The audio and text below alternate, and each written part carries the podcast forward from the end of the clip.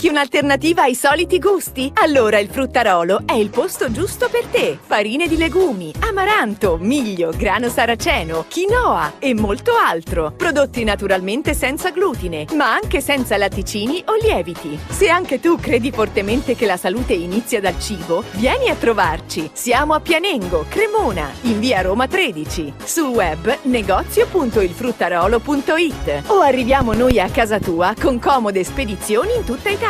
Sabato orario continuato dalle 8 alle 18. Eccoci, buonasera a tutti, benvenuti, una nuova puntata. Sì, oggi in diretta qualcuno mi ha scritto, ma come oggi è giovedì non è venerdì? L'avevamo detto però perché io ho un problema di lavoro domani, quindi alla fine della fiera per, a posto di non fare la puntata abbiamo anticipato di un giorno e quindi spero che sia apprezzata questa cosa. Intanto buonasera a tutti quanti quelli collegati. Ciao Piero. Ciao Paolo, ciao, un grande saluto, un grande abbraccio te che fai tutta queste strade per arrivare fino su queste bricchi, stavolta un po' innevati. Un saluto, un grande saluto un abbraccio e portate pazienza, eh, lo dico ai nostri bravi ecco, ascoltatori che ci seguono eh, allora, intanto io devo mettere a posto un attimo la telecamera sì. sul dottore perché sì. io avevo posizionato ah, l'inquadratura. No, no, ma stai lì, stai lì tu. No, no, risposta. Intratti... No, no, no, no, se vai ancora più in là. Ecco, ecco così va bene, così va bene. Spostate alla cadrega. Ecco, va benissimo. Per, per l'inquadratura col dottore, mica che devo essere bello, ci mancherebbe altro, però poi si arriva un po' sempre un po' all'ultimo. Va bene, dai, comunque ci siamo ci perdoneranno. Allora, 342 397 2391, siete già in tanti che state scrivendo, eh, ci sono anche messaggi che arrivano durante la settimana e quindi noi non buttiamo via nulla, state tranquilli che piano piano li leggiamo tutti. E poi la mail del dottore se volete scrivere direttamente a lui, info chioccioladottormozzi.it. Eh, sì. Piero, noi iniziamo comunque eh, le puntate ricordando... Siamo, sì, oramai sono diventati tre ecco le, così, le dediche, quella sempre che adesso poi lo spieghiamo bene, di una città, cittadina, borgo che ha subito dei bombardamenti indiscriminati da parte di quei gentilissimi signori a stelle strisce, poi una al giornalista Julian Assange che è ricoverato presso una sì. galera, una galera quel popolo civilissimo, democraticissimo che corrisponde alla Gran Bretagna e che tra l'altro tu stavi dicendo no, che è stato insignito... Ti stavo dicendo che ho guardato un pochettino la situazione e lui tra l'altro ha preso, una, ha preso tanti premi, ma sì. anche una medaglia d'oro per la pace e la giustizia sì. eh, dalla fondazione Sydney Peace sì. e, e, poi è stato anche nominato per, la, per, ricevere il premio nel 2022, il premio Sakharov dal Parlamento Europeo, quindi della, voglio dire, già uno Europea. che va in finale... Ha preso, no, no, ha preso la medaglia d'argento lì sì, a Sacca non, non, potevano dargli quella d'oro perché la, dove, sai, la mafia non può pensare di premiare uno che, che ti racconta i crimini, i crimini, contro l'umanità, i crimini di guerra, di quelli che si dipingono con le stelle e con le strisce. Sì. Quelli sono, non si può, sono così belli le, le stelle, le strisce e tutto quanto e quindi gli hanno dato quello d'argento. Fermo restando che però è in galera, ecco, da sì, quegli sì, amanti nell'attesa che quando si calmeranno, si placheranno le storie storiacce di conflitto, di guerra tra Russia e il resto, il resto del mondo occidentale, perché oramai è, è Russia contro tutti, sì, qui sì. la storia è questa, hanno dato appunto la mafia, la mafia europea, eh, britannica, eh, Nato e America ha deciso che il premio Sakharov ecco, doveva essere assegnato all'Ucraina. Eh, I mafiosi, sì si danno, si danno i premi tra di loro, ecco, quindi cosa volete? E quindi, Guarda, eh. ci sono dei momenti che mi viene in mente, mi viene da, da pensare che dico, dopo due anni di chiusura totale, sì, sì. qui la gente ha perso un po' la Trebisonda, sono diventati tutti cattivi. Cioè, sì, perché alla fine della fiera la situazione in cui siamo, a, a cosa è dovuta? Non lo so. Cioè, eh, no. Sì, guarda, è una cosa, è una cosa che niente, bisogna cercare di, di portare un attimo di pazienza e cercare però di vedere lontano. Anche dicevo che la seconda dedica è quella per il popolo palestinese che sta subendo vessazioni incredibili, viene proprio massacrato, macellato, distrutto, derubato, gli vengono asportati i suoi territori da quel popolo che è molto molto intelligente, molto, che è talmente intelligente che ha imparato, delle, imparato, impara le lezioni in tempi rapidissimi. Per cui sono andate a lezione da un tizio che aveva due baffetti e loro hanno imparato bene come si fa a fare dei campi di concentramento, non piccoli, grandi, grandi come una striscia di territorio di un po' di chilometri quadrati, non di qualche, qualche eh, ettaro, via dicendo, chilometri quadrati corrisponde alla striscia di Gaza. E poi il, coltivano i loro giardini, non solo il giardino dei Getsemani, ma il giardino di casa loro che è considerata praticamente la Cisgiordania.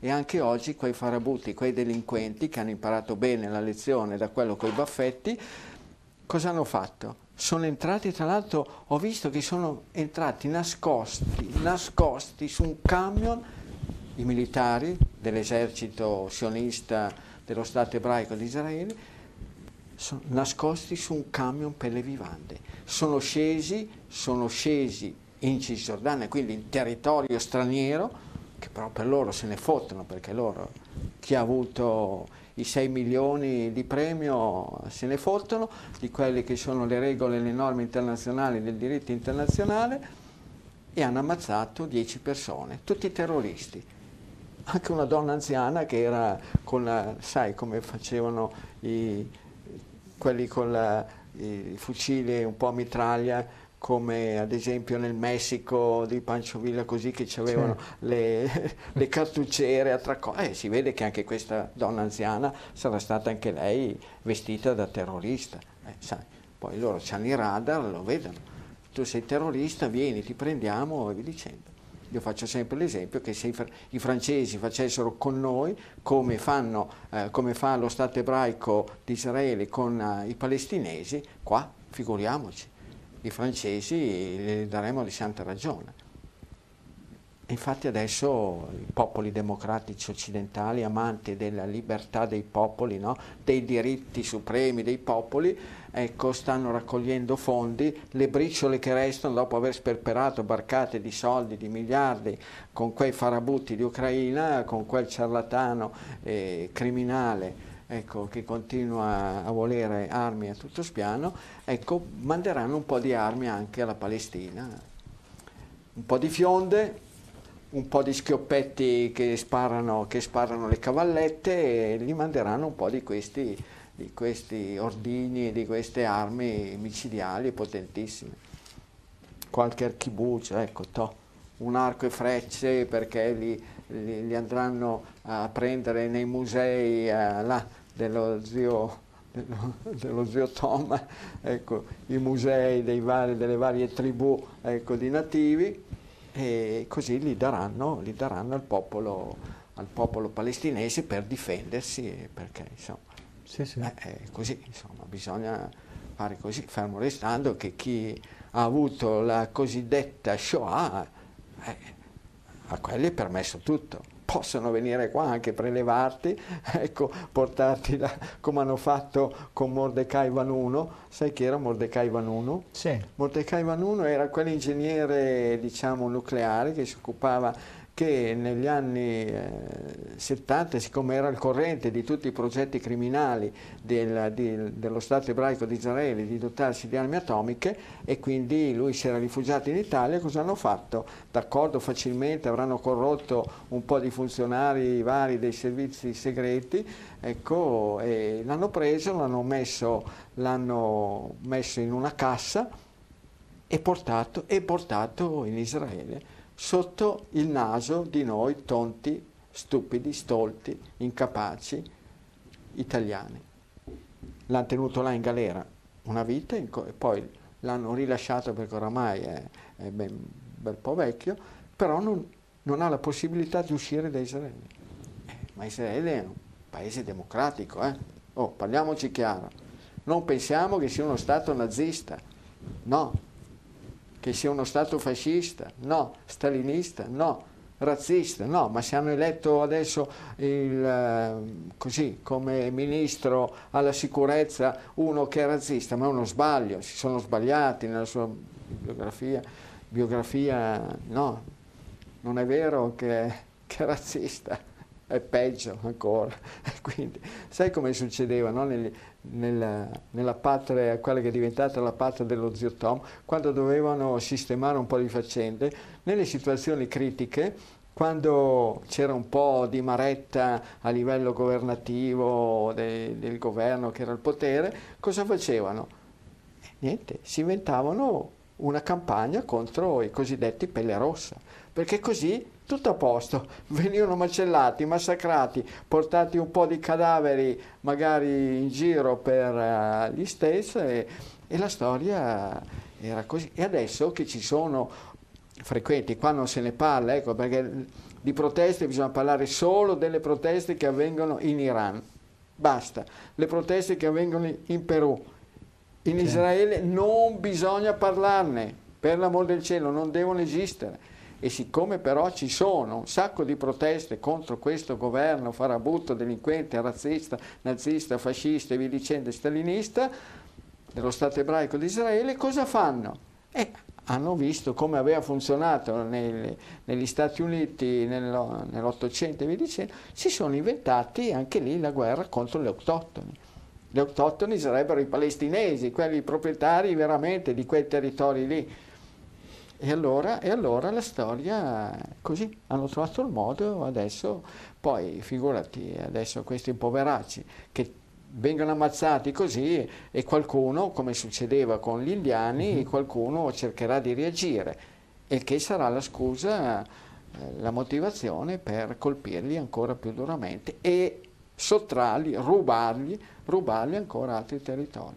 Vergognoso. Vergognosa questa banda di delinquenti farabutti mafiosi dei popoli occidentali, dei paesi, dei governi, con a capo, con a capo il, la, la, cupola, la, cupola, della grande mafia, ossia lo zio Tom, quello che ha anche le stelle e le strisce. Poi sotto ci sono quelli cagnotti che fanno parte di, di quella ecco, OTAN, OTAN sì. o via, via dicendo e poi ci sono gli altri cagnolo, cagnolotti eh, della UE. UE, sì, certo, sono tutti al guinzaglio. Al guinzaglio. Le redini però c'è quel, quel signore là col cilindro e le stelle strisce.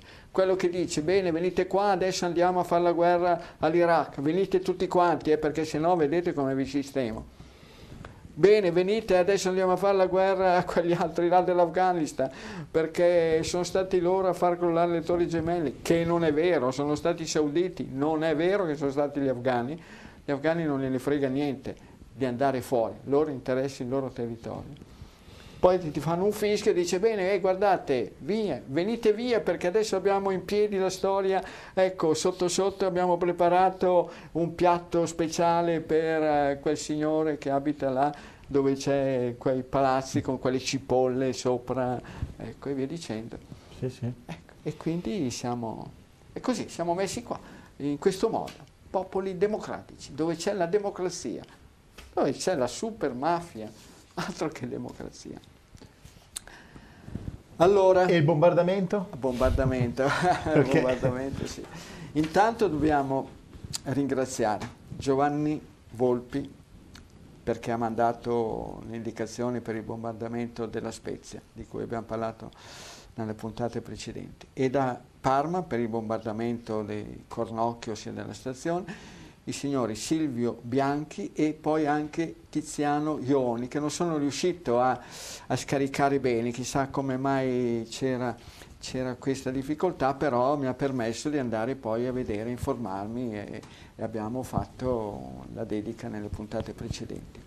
Oggi invece la dedica la facciamo a quella che è stata considerata la Monte Cassino, la Cassino del Nord, ossia Casalecchio sul Reno che ha subito, pensate in totale, 41 bombardamenti ed era un paesotto di 5.000 abitanti.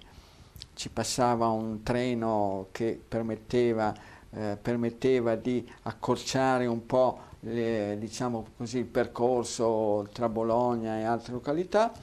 Ci sono andati giù pesanti. Il primo con 40 tonnellate di bombe 16 giugno 1944.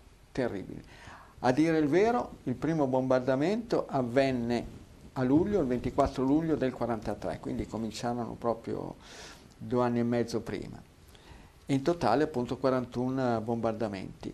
In totale pare, ma però non si sapeva mai bene perché venne colpito anche la Littorina, sì, quelle, quelle piccole, quei piccoli treni, c'era gente che magari si spostava, e 140 morti, devo ringraziare il signor Adriano Righi, che è lui che mi ha mandato la segnalazione di guardare, controllare, vedere bene.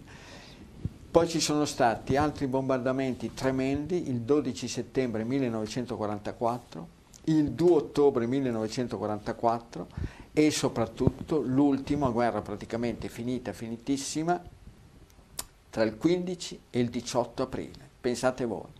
Questa qua vuol dire proprio veramente essere criminali, criminali doppiamente, triplamente, dieci volte criminali. Oramai la guerra è finita, era finita, strafinita, non c'era più in giro nessuno, perché poi il 25 aprile, giorno della liberazione, eh certo. quindi figuriamoci.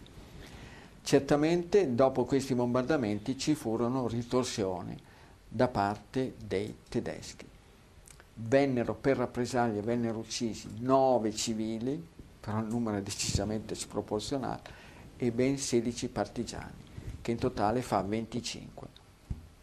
E però se voi andate a vedere le immagini di come hanno ridotto a un colabrodo Casalecchio sul Reno, che poi è rinata certamente, adesso Casalecchio è un centro importante perché poi diciamo così, la buona volontà, le capacità imprenditoriali del, del popolo de emiliano, emiliano-romagnolo ha fatto in modo che venisse tutto quanto rimesso, rimesso a posto e si sono rimboccati molto le maniche e sono arrivati, e sono arrivati insomma, a sviluppare grandemente quell'area lì a Casalecchio se non sbaglio ci vanno a giocare anche le squadre di basket sì. di Bologna, no? sì. c'è il palazzetto grande dove ci gioca la Fortitudo e soprattutto la Virtus. La Virtus Bologna che ha fatto anche lì la storia del basket italiano, la sta facendo anche tuttora. Quindi informatevi, informatevi, informatevi, ringrazio, ringrazio grandemente in questo caso Adriano Righi, ringrazio grandemente se mi potete mandare proprio segnalazioni, appunti, ecco, da dove poi io vado a fare un po' di ricerche e, vediamo. Che ne arrivano, eh? perché ah, ne arrivano sì, anche sì, qua sul WhatsApp, io poi te le, te le sempre girate, quindi, quindi, non vi arrabbiate eh, se per caso non sentite, ah, non avete parlato di me, eh, le stiamo segnando tutte, quindi sono tantissime e quindi eh, eh va bene speriamo di ricordarle tutte. Ok. Tra l'altro dove sono andati, tornando indietro, dove quei farabutti delinquenti dello Stato ebraico di Israele, il campo profughi di Jenin, praticamente sono 50 anni ecco, che, che sono lì, che vivono in un campo profughi. Pensate, pensate, e non se la vanno a cercare come è stato per l'Ucraina, Unione Europea, se avete un po' di coscienza, se non siete proprio mafiosi fino al midollo, ma fate in modo che rinasca la Palestina, storia ben più antica, ben più antica di quella dell'Ucraina, la Palestina, e dove sicuramente sono custoditi tante, tante cose che fanno parte della storia culturale e religiosa dei popoli occidentali tra cui l'Italia. Ok. Va bene. Senti, io Dimmi. devo chiederti qualcosa, nel senso Dimmi. che una signora, la signora Miria, ci ha scritto, voleva ricordare che dal 24 di gennaio possono essere vendute le, farine, le farine di, di, insetti. Sì, sì, sì, e beh, mi sono già riproposto di provare, sperimentate. Sapete bene che se sono arrivato a dirvi queste cose perché ho sempre avuto la curiosità di provare e di sperimentare. Quindi la prossima volta mi fai assaggiare Quindi, le, le farine vediamo. di scarafaggio? Sì, no, ma non che scarafaggio, non, so. che parla di scarafaggio, qua si parla magari di di altri insetti, di, di cavalletti, allora, ti dico, di grilli, di cavalletti. Ti dico, la signora genere. segnala che dice state attenti nelle etichette che dovete, magari potete trovare scritto aceta domesticus o tenebrio molitor. Sì. Sono praticamente insetti, io non so il nome, sì. poi andrò a guardare certo. a che cosa corrisponde. Sì. Eh, però io onestamente No. Certo, le etichette bisogna sempre guardarle, poi dopo la pausa vi farò una bella sorpresa riguardo le etichette. Certamente, però Piero Mozzi è sempre stato una persona curiosa, se no non sarei io se non fossi curioso. Proviamo. Beh, mamma mia, ho provato a mangiare tante tante cose. Non, eh, se non avessi provato ad esempio usare quinoa mica ve lo proporrei. Sono stato praticamente credo la persona che ha contribuito a far sì che la quinoa si diffondesse in Italia in modo proprio notevole. Eh, ma tante altre cose. Sono sempre per provare. Prima di, da, prima di giudicare provare vedere. Certo magari tipo in, una frittata, come ad esempio per fare la frittata poi non ci vuole molto, ecco, prendete o gli spinaci, o le biete, o non so, la borragine, l'ortica, le prendete, le scottate, quando le, le avete scottate le, le, fate scolare bene bene in, con la pasta che diventino belle asciutte, poi le mettete su un tagliere, le tritate fini fini fini fini fini se usate le biete, ecco, cercate di non usare magari la parte bianca, la costa. Oddio, ci sono anche le biete, quelle da costa, che sono grosse, hanno la costa veramente grande, che tra l'altro è buona, buonissima, ma ci sono le biete da foglia. Magari è meglio se qualcuno semina, ecco, ci sono le due varietà, ecco, un conto quelle da costa, un conto quelle da foglia. Tritate bene, prendete le uova in un recipiente, le sbattete bene, ci mettete un po' di sale, ci buttate il, uh, questo, questa tritura, diciamo così, delle verdure a vostro piacimento e magari lì potete provare a metterci qualche cosa, un cucchiaio di questa farina di, di insetti. Bene, provate, fate la prova, vedete che cosa succede se cominciate così, se vi va giù storto, che comincia una tosse tremenda, se avete il singulto o se quei movimenti proprio non ben controllati del, dello stomaco, che è come se volesse ributtare fuori quello che ha ricevuto, allora c'è qualcosa che non va, se vi arrivano sternuti, se vi arrivano pruriti, se vi arrivano arrossamenti, non va, però non... Eh, ho detto, quelle quelle, diciamo, le cornie fanno parte, della, fanno parte della storia alimentare, culturale di altri popoli, ecco, che hanno delle loro abitudini e tradizioni di un certo tipo. Eh, pensa, Saranno come i crostacei, qua, tu i crostacei eh, dici eh, di non mangiarli, quindi non eh, mangiamo eh, neanche. Certo, gruppo A, ma gruppo 0, i crostacei, i molluschi, ce la caviamo bene. Poi c'è sempre qualcuno che ha qualche forma di intolleranza e, ed io. Mm-hmm. Quindi... Va bene.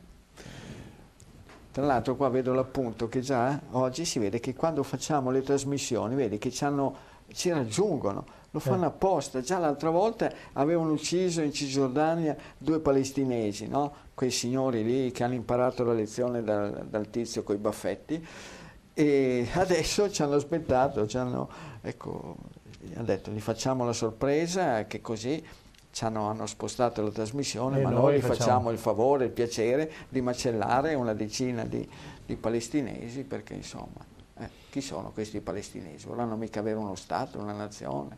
Chi sono? Ma eh, non sono mica il popolo er-, eletto, eh, solo il popolo eletto può permettersi tutte le, le nefandezze che, che mettono in atto. Va bene. Va bene. Allora incominciamo già con un po' di domande. Dai. Sì, Ad esempio, certo. qua la signora Silvia. Ricordatevi che Piero Mozzi non è detentore di nessuna verità assoluta.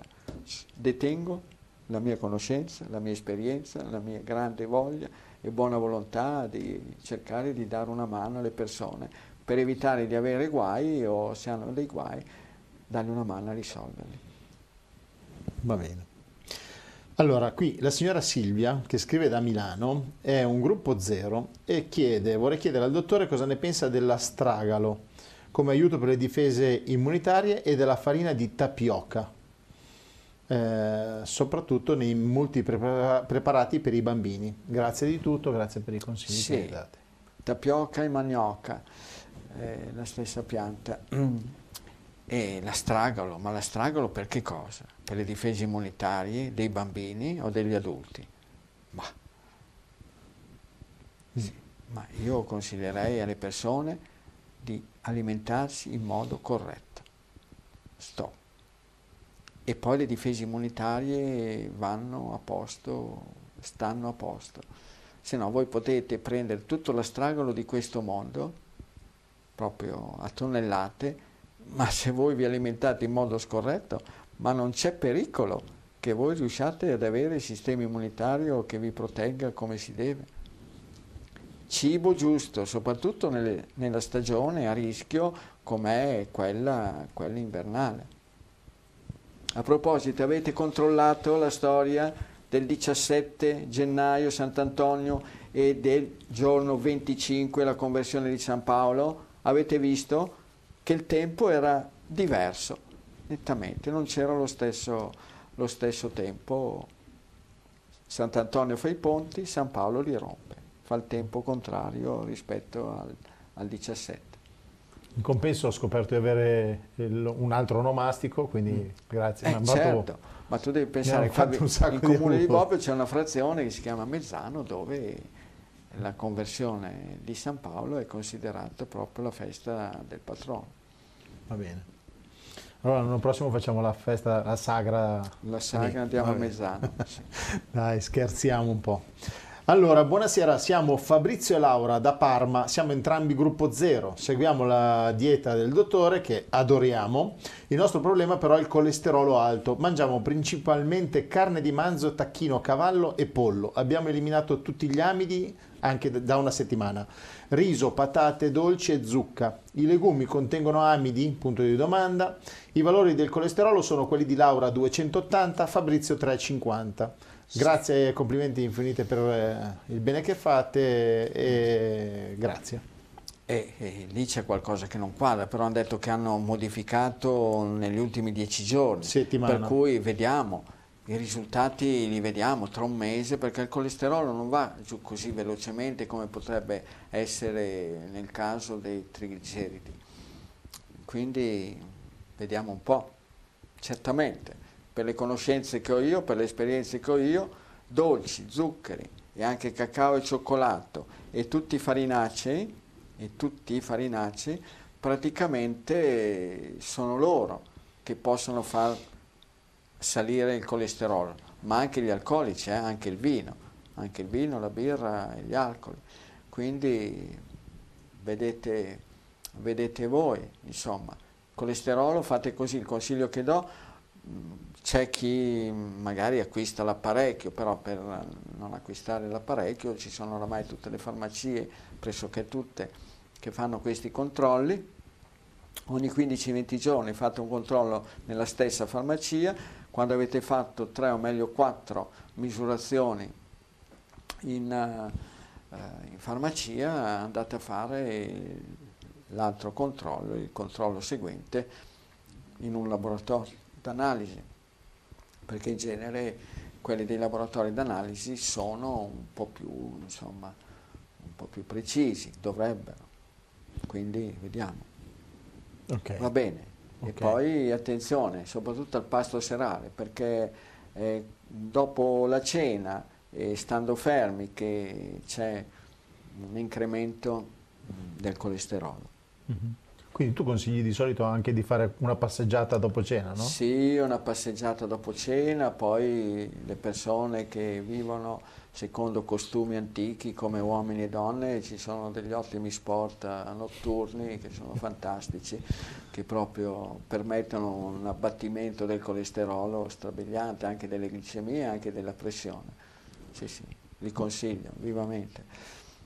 Tornando alla signora di prima che chiedeva per dei bambini, per sì. le pappe dei bambini, la tapioca, ma guardi signora, c'è il riso, non so quanti, magari dipende poi dall'età, il bambino quando ha 6 eh, sette mesi, consiglio sempre le mamme, l'ideale sarebbe che arrivassero almeno all'ottavo mese a praticamente prima di svezzare, prima di svezzare il proprio figlio comunque già da sei mesi si può provare. Quando sono piccoli la cosa migliore è partire dal riso bianco. Lo si tosta leggermente che diventi quasi un colore giallo, giallino, giallo oro, giallo camomilla. Bene, lo tostate nella padella senza olio. Quando l'avete tostato che ha preso quel colore, lo togliete, lo lasciate raffreddare e poi lo macinate. E quella praticamente è la farina precotta di riso che potete usare con i vostri bravi brodi vegetali o con l'aggiunta di una verdura, partendo sempre una verdura per volta. Tanti bambini non conoscono tutte le droghe alimentari come gli adulti, come man mano che si diventa un po' grandini e grandicelli. I bambini eh, quando hanno fame vogliono o succhiare il latte della mamma oppure eh, mangiare, basta che lo stomaco non, non reclami man mano che passano le settimane i mesi si può fare invece anche riso bianco e un po' di integrale, poi passare tutto quanto al riso, al riso integrale. Lo si tosta leggermente, si lascia raffreddare, vi prendete voi un mulinetto, man mano che il bimbo diventa grande, la grana può essere lasciata un po' più grossa, che tra l'altro mi ricordo ancora quando lo facevamo per i nostri figli, io e Velia, mamma mia, era di una bontà perché quella leggera tostatura dà un sapore, un sapore strepitoso, strabiliante, proprio da leccarsi. Facevamo a gara a chi svuotava il pentolino, a chi svuotava il pentolino quando l'avanzavano i nostri figli. Quindi, signore, io le consiglio questo. Poi ci può essere per le persone di gruppo A, può andare bene, può andare bene anche il mais. Il miglio, la stessa cosa, lo si può far andare bene per tutti quanti il miglio meno male universale e, e, quindi potete provare, divertitevi, poi provate anche con la tapioca e vedete con quale, con quale poi i bimbi si leccano i baffi di più o di meno. A posto. A posto. Domenico da Brescia, gruppo 0, alto 1,83 m, pesa 62 kg. Ho eliminato i farinacei, gli zuccheri, i latticini. Credo eh, credo sia un problema il suo di assimilazione e non assorbimento. Mi concedo un caffè al giorno, però non riesco a prendere peso. Che gruppo è? È gruppo 0. 0. L'altezza e il peso? 1,83, 62 kg. Eh sì, eh, cari miei signori, gli anni quanti sono? Gli anni non ce li ha scritti. È bravo. Anche perché quando uno ha preso una determinata struttura, quando uno ha preso una determinata struttura, non è facile modificarla lì sicuramente è stato plasmato questo, questo corpo da, facilmente da una buona intolleranza al glutine che gli ha impedito una, una valida assimilazione. Allora, conviene, oltre che eliminare adesso il glutine totalmente, non buttarsi sugli alimenti cosiddetti senza glutine perché facilmente sono pieni, strapieni di mais e magari potrebbe aumentare, incrementare, incrementare i grassi e poi incrementare per migliorare un po' il peso, che bisogna stare attenti perché non è detto che ogni cosa va bene, basta mettere su dei chili, perché poi uno i chili se li può trovare dove, dove non è tanto piacevole, si può trovare una bella cintura attorno all'addome, sui fianchi, sulle gambe, sulle natiche, sul collo e via dicendo. L'ideale sarebbe mettere su massa muscolare. Uh, gli anni ha detto... Gli anni non ce li ha detti. Eh, mamma mia, quindi non ci sono gli anni e non ci sono... Dovete essere un po' più precisi. No, perché eh, con una buona attività fisica mirata per incrementare la massa muscolare si può migliorare, perché poi che pesa sono le ossa e i muscoli, non è il grasso che pesa. E per quanto riguarda la muscolatura delle gambe, penso che il, una ciclette, che adesso ce ne sono di tutti i tipi, con tutti i vari programmi, ecco, per, per poterla utilizzare al meglio, con quello, con la cicletta, potete migliorare la massa muscolare per quanto riguarda la parte bassa. Per quanto riguarda la parte alta ci sono tante possibilità, dagli elastici alla sbarra, alle, fless alle flessioni, ai pesi, al, uh, al vogatore, al nuoto, quindi potete, potete provare e vedete. Certo, l'ideale sarebbe arrivare attorno ai 70 kg. Già, se arrivasse attorno ai 70 kg, ecco, adesso era, hai detto 60, 62. 62. Certo, non è che si fa con la bacchetta 62, magica, sì. sì, ci può stare. Va bene. Fare se no, guardare bene chi fa atletica, quelli che fanno i 100 metri hanno dei prosciutti al posto delle cosce, chi fa la marcia praticamente sono degli, degli stambecchi, degli stecchini. Quindi attenzione anche allo sport che scegliete. L'importante è fare sport, giusto? Non me meglio la marcia o meglio... Ma hai ben visto no? che non è una garanzia per cavarsela al meglio fare sport, nel modo più assoluto. Guarda, gli ultimi due esempi, Mihailovic e Vialli, non è quello.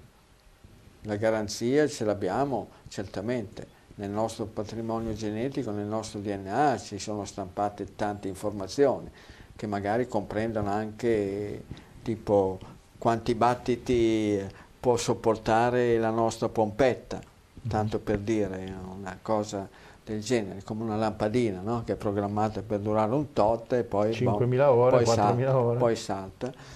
E, e, lo stesso per quanto riguarda insomma, gli esseri, gli esseri umani, abbiamo una determinata programmazione, e, però l'attività fisica può servire, ma può servire secondo me molto di più corretto, un corretto stile alimentare.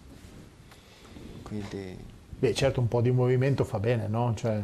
Sì, sì, ma piuttosto infatti, che stare se seduti uno, al se uno, se uno fa, tanto per dire, l'agricoltore, il contadino, il boscaiolo di movimento, ne fai come. Poi cercare di approfittare eh, di ogni opportunità, appunto, non vivere da sedentari, ma vivere anche quando si tratta di fare dei piani di scala. Io ad esempio raramente prendo, prendo un ascensore, vado su, vado su eh, perché mi serve venire giù mi diverto perché riuscire a fare scendendo i gradini a due a due eh, mi dico ecco bravo sei ancora non sei proprio vecchietto vecchietto da buttare via. Riuscire a fare i gradini a due a due comporta un po' ecco di elasticità delle articolari delle zampe e tutto quanto. Va bene andiamo avanti. Allora Qui abbiamo, buonasera, eh, seguo le vostre puntate, da qualche anno ormai eh, vi seguo sempre, abito in provincia di Grosseto, mi chiamo Roberta, sono del gruppo 0, sono alta 1,59 m, peso 53 kg, soffro di dermatite atopica, seguendo i suoi consigli, i consigli del dottore ho migliorato tantissimo con i miei problemi, eh, ho una forma però eh, fortunatamente leggera di ittiosi, una malattia genetica dalla nascita Potrebbe per favore darmi qualche consiglio per idratare la pelle? Con oli, ad esempio, sono allergica comunque alle arachidi e alle noci. Mm. Grazie mille per la trasmissione e per i consigli. Allora, gruppo del sangue A. Zero. Ah no, gruppo sì. zero. C'era zero. Ah, parlavo. Mm. Ma io le direi, lei sicuramente le arachidi alla larga, ma credo che se lei ha tolto il glutine se lei ha tolto soprattutto latte, yogurt e formaggio, eh, di ogni animale con e senza lattosio, perché adesso poi vi dicono, eh ma no, guardi, questo è super stagionato, non c'è più lattosio, ma ci sono sempre le proteine del latte che vi creano dei problemi. L'altra causa possibile potrebbe essere l'olio di oliva extravergine, con cui le persone di gruppo 0 molto frequentemente non ci vanno tanto d'accordo. Provi, poi nella prossima trasmissione ci fa sapere. Faccia due settimane, due settimane senza, senza utilizzare l'olio d'oliva extravergine.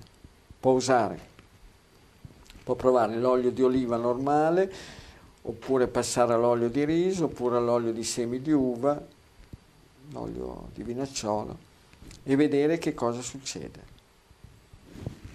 Sì. Ok. Senti Piero, i due ragazzi di prima, Fabrizio e Laura, per il Di colesterolo, Parma, sì. eh, ci scrivono, ma i ceci per il colesterolo possono andare bene? Siccome hanno scritto dieci volte, ragazzi, cioè, un attimo di calma, eh? Sì, certo, possono andare bene. Mm. I ceci, mi ricordo, Bobbio c'era un medico, classe 1914, gruppo 0, e niente, poi è sempre mica tanto alto di statura, sempre eh, pimpante, è campato bene fino ai 94 anni, poi ci ha lasciato e lui era un buon mangiatore di ceci. Quindi proviamo, ma adesso provano a vedere, visto che da quello che avevano scritto prima hanno modificato sì. non da tantissimo tempo. Mm. Poi vediamo. Va bene. Senti, qua invece c'è la signora Isabella sì. da, che scrive da Milano, 48 kg, alto 1,58 m e dice io sto facendo la polmonite. Eh, e faccio la parrucchiera, è già un disastro che non riesce ad andare a lavorare, ok? È un gruppo A, dice io vorrei un consiglio dal dottore, cosa fare? Cosa ha fatto per andare incontro alla polmonite, una di gruppo so. A? Cosa si è fatto? Si è messo a mangiare mandarini, mandaranci, banane, arance, spremute e insomma ho mangiato dolci, dolci cremosi e, e come mi farebbe piacere. Dove abita Milano? A Milano, sì. Ma a Milano, Crebbio, io sono a, a Monza la quarta domenica del mese, c'ero anche domenica scorsa, il giorno 22. Eh, comunque la polmonite non viene perché ci sono in giro dei virus killer, dei batteri eh, killer, no, niente, perché indeboliamo il nostro sistema immunitario con alimenti decisamente negativi per la stagione, soprattutto la frutta. Guardate che le polmoniti, le broncopolmoniti sono sempre esistite da novembre, in genere cominciavano, anche, anche quando non c'era in circolazione SARS-CoV-19 sempre arrivava la stagione di arance, mandarine e mandaranci e come per incanto comparivano polmoniti e broncopolmoniti. Quindi le consiglio di togliere totalmente tutta la frutta, anche quella che potrebbe essere adatta alle persone di gruppo, di gruppo A. Quindi via anche le mele cotte, via anche i kiwi, via il pompelmo, via l'ananas, se proprio vuole tenga buono un po' di limone sulle verdure al mattino con un poco di acqua, di acqua non fredda, acqua tiepida. E poi mangi le sue brave e giuste proteine, quelle valide per il gruppo A, soprattutto il pesce.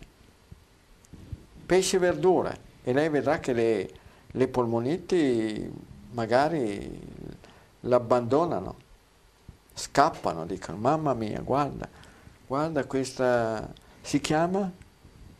La signora? Isabella. Isabella. Ecco, guarda la signora Isabella che razza di sistema immunitario ha sviluppato. Per i polmoni può andare bene la propoli, ottimo rimedio per il gruppo A, forse la propoli è quella proprio più indicata per il, per il gruppo A, può andare bene l'enula e il timo, che sono due piante che proprio vanno decisamente bene per, per tutti quanti, quando si hanno problematiche dell'apparato respiratorio. Si eserciti, come è scritto sul libro del Covid, si eserciti con le pratiche della respirazione diaframmatica, che questo serve, serve grandemente, sì, proprio dove, dove sarebbe finita?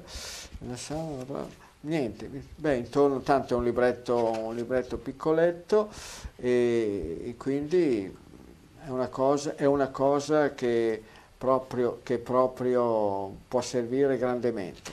Se fosse stato, se fosse stato utilizzato dal bravissimo ex presidente, no, ministro della sanità, questo credo che avrebbe fatto decisamente molti, ma molti meno guai e guasti questo cosiddetto SARS-CoV-19.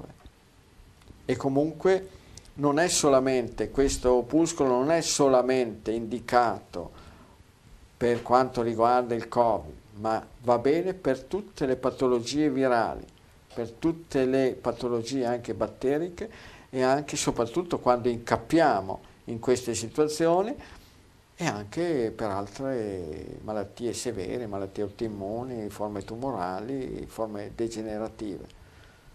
Quando bisogna essere drastici, bisogna metterci tanto impegno ed essere drastici fino in fondo e poi vedrete che se il nostro sistema immunitario non lo si danneggia, lui riprende forza, riprende vigore e pone rimedio a tante tante problematiche.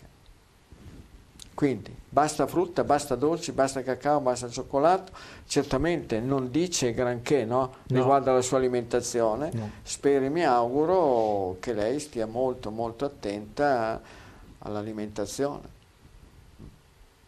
Vado? Esatto. Allora, qui c'è la signora Rosaria che scrive per il marito, scrive da Torino. Volevo chiedere per mio marito che è un gruppo B a 67 anni. A ottobre ha fatto l'influenza.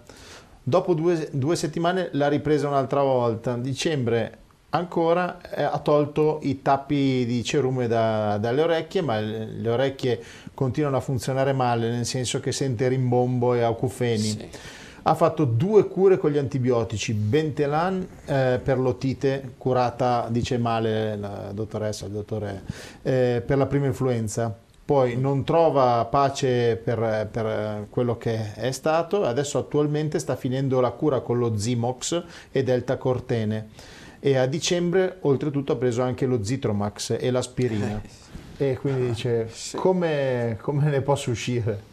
Non dice quanti anni ha? 67. E la, signora, signora quanti 59. anni? 59. Eh, signora, ma guardi che non è un bambinetto, eh? il suo consorte. È lui che ha i problemi. Gli dica di darsi una mossa e che sia lui a interessarsi. Va bene che voi donne siete sempre proprio eh, quelle preposte alla cura, ad accudire le persone, sia quando sono piccole piccole, sia quando sono malate, sia quando sono molto anziane eh, certamente, gruppo B, tanto cerume, alla larga da latte e derivati del latte.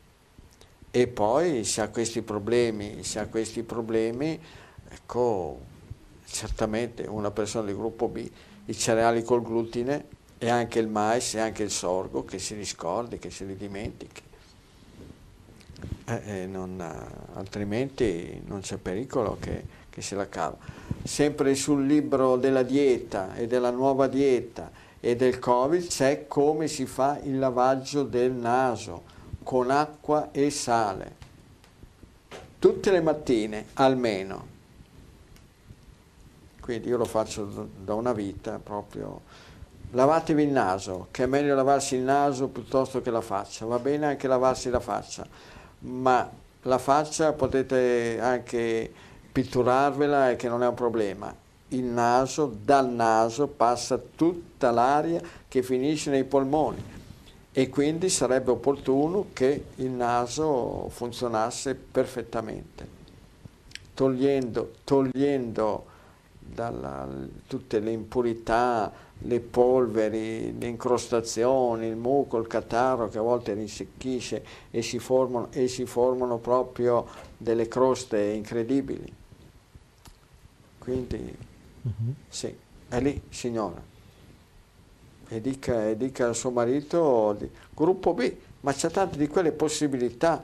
Con le uova ci vanno a nozze, con tanti tipi di carne ci vanno a nozze, tanti tipi di pesce ci vanno a nozze, tante verdure ci vanno a nozze. Eh, mamma mia. Dai. Va bene. Allora, ti ricordi quel signore Domenico che il problema che non ingrassa? Che non ingrassa? Sì. Hai chiesto l'età, ha scritto l'età, 47 anni. 47 anni e magari ancora in tempo ecco, a mettere su un po' di massa muscolare, perché non bisogna aspettare 60-70 anni per rimettere su massa muscolare e quindi può fare, può fare tante cose. A cominciare, come ho detto, dalla cicletta per quanto riguarda la, la struttura delle gambe. Mm-hmm. Allora, qui c'è un, uh, un, signore che si scrive da Messina, Francesco dalla provincia di Messina, 33 anni, alto 1,78 m, pesa 52 kg, gruppo 0, positivo. Soffro di psoriasi, rinite vasomotoria e reflusso. Premetto che cerco di stare alla larga dai dolci, dalla, dal latte e dalla frutta, tranne il kiwi che mangio ogni tanto. Eh, l'unico alimento che ahimè non eh, ho abbandonato è la pasta e il pane. Comunque ringrazio il dottor Mozzi eh, per, certo. per, i suoi consigli. Dove abiti in Sicilia? Ah? A Messina. A Messina, con tutto il pesce di Messina. Mamma mia. Quindi si è già che risposto? Si è già eh? risposto? La, Ma la sicuramente la smetta col pane. Anche se abita a Messina, anche se non ci sono le risaie, ma il riso lo vendono. Mangi il riso e poi lasci decidere che cosa le succede? La psoriasi, certamente, il glutine dopo latte e derivati del latte è facile che sia la seconda causa e anche lei che è di gruppo 0, attenzione all'olio d'oliva extravergine. I grassi li recuperi dal pesce. Sì, pensate, il pesce lo mangiano a nord, a sud, a est, a ovest, dappertutto e nel pesce ci sono tanti tanti grassi. Poi se uno mangia il pesce crudo ci sono dei grassi ottimi, stupendi, digeribilissimi.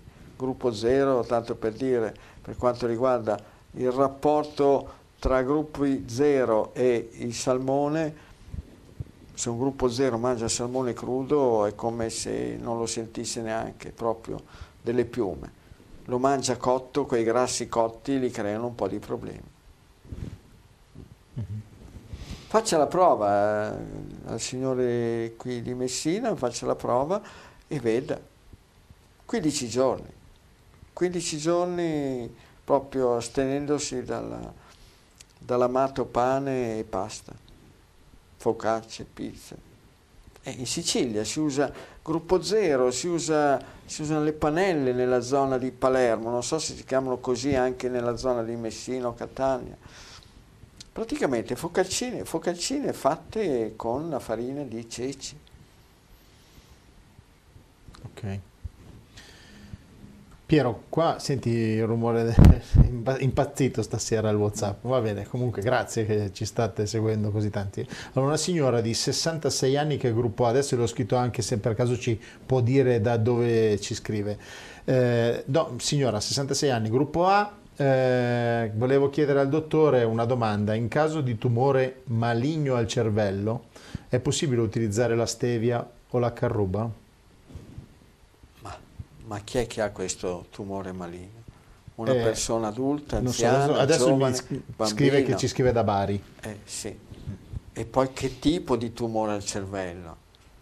Ci sono tumori, ci sono anche forme benigne, ci sono forme tremende, terribili per la conoscenza e l'esperienza che ho avuto dietro il tumore al cervello, molto probabilmente c'è il latte e derivati del latte. Sì, per cui come spesso, come spesso dico, anzi come sempre dico, la cosa fondamentale da fare è quello di rimuovere la causa. Se non si rimuove la causa è ben difficile. Un glioma. È un glioma glioma, glioblastoma, sono forme toste.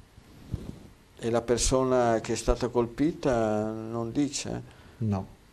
È stato operato, è stato da quanto tempo è insorto, bisogna avere un po' di notizie, di informazioni in più.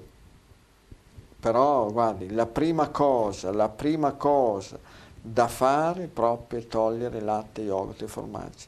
Anzi, mi farebbe piacere essere, sapere, essere informato se effettivamente questa persona ha usato nella sua alimentazione in modo continuato o frequente questi alimenti.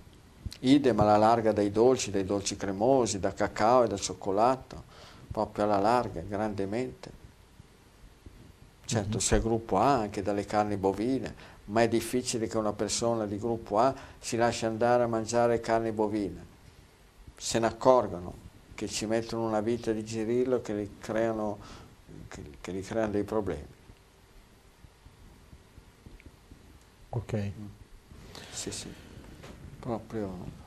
Allora, eh, qui c'è, sono Benedetta, Benedetta, scrivo dalla Sicilia, mia mamma e Anna mi sono accorta che aveva pressione alta alla gamba destra, era gonfissima, ho capito che erano le medicine a causare questo, aveva anche crampi e artrosi, mia mamma ha anche il diabete, eh, diabete 2 da 10 anni, eh, ha avuto anche un piccolo ictus, eh, penso che tutte le patologie che mia mamma adesso A è stato il consumo di medicine per, la, per l'ipertensione. Potrebbe essere così?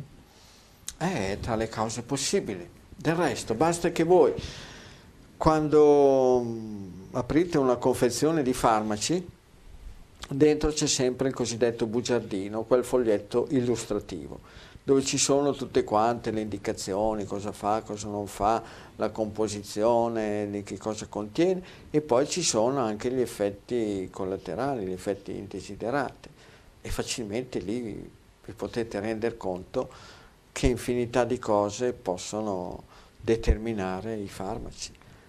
E poi nessuno sa, nessuno sa, perché credo che non siano stati fatti dei grandi studi, combinando vari farmaci, che razza di cose di, di, di, di miscela salta fuori.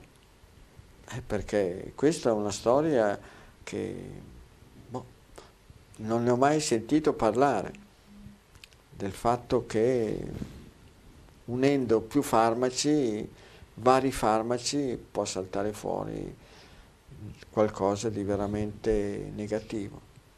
Beh, mi ricorderò sempre, eh, praticamente ormai tra un po' siamo, siamo, quando siamo a marzo, due anni, qua a Bobbio, di quella signora che aveva, si era beccato il Covid ed era in una situazione abbastanza critica, aveva anche ipertensione, aveva anche il diabete ed era sufficiente la pastiglia che le avevano dato perché quando una persona assume un certo numero di farmaci gli viene dato qualcosa come protezione, protettivo dello stomaco. E la signora, la brava, soprattutto la sua brava figlia che la seguiva, Cristina, bene, si era accorta che quando introduceva il farmaco al mattino per la protezione dello stomaco le saliva di brutto la glicemia.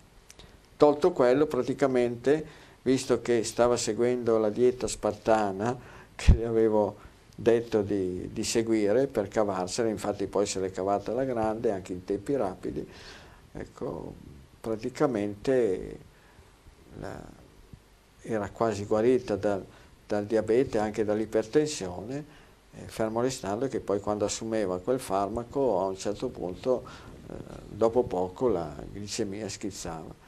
Ce ne siamo accorti perché una mattina ho chiesto, ci sentivamo di frequente per telefono, chiedo i valori e mi dice eh, ma questa ha la, la, glicemia ben alta e gli ho detto che cosa ha mangiato, cosa gli hai dato da mangiare? Ma niente, ancora digiuno. Come ancora digiuno? Sì, mi fa ancora digiuno e allora che cosa ha preso? Eh, gli ho dato solamente il farmaco per la protezione dello stomaco. Ah, bene. Giorno dopo, tolto il farmaco, subito, per la protezione dello stomaco, come per incanto la glicemia quella mattina lì non si era alzata. E al che aveva capito lei, che non è neanche non solo medico, farmacista, biologo, ma neanche infermiera, aveva capito alla grande cos'è che poteva far alzare la glicemia e peggiorare il diabete della mamma. A volte ci sono delle persone veramente che sono strepitose, strabilianti.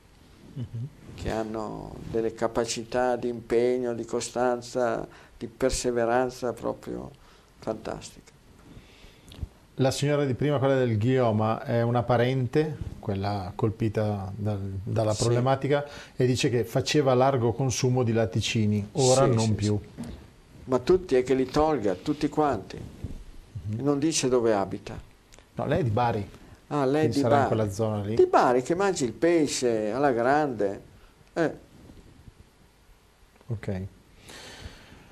Allora, qui invece c'è una signora... Se la ricerca fosse veramente ricerca, farebbero queste indagini, beccherebbero un po' di quei bravi studenti che devono preparare delle tesi di laurea, gli direbbero, senti un po', per sei mesi fai un monitoraggio di tutte le persone che vengono ricoverate nei vari distretti dove si prendono in cura persone con forme tumorali, Bene, cognome, nome, età, altezza, peso, interventi chirurgici, farmaci che usi e poi anche tutto il resto. Che alimentazione hai seguito? Che cosa hanno introdotto? Che cosa hanno mangiato? Nel giro di pochi anni si arriverebbe a capire la, pressoché quasi totalmente la causa della stragrande maggioranza delle forme tumorali. Invece sai che adesso hanno sollevato la storia, c'è qualcuno che sarebbe opportuno che curasse quelli che fanno parte della categoria di esseri viventi eh, per cui ha studiato, ecco, per cui i medici fanno i medici, i veterinari fanno i veterinari.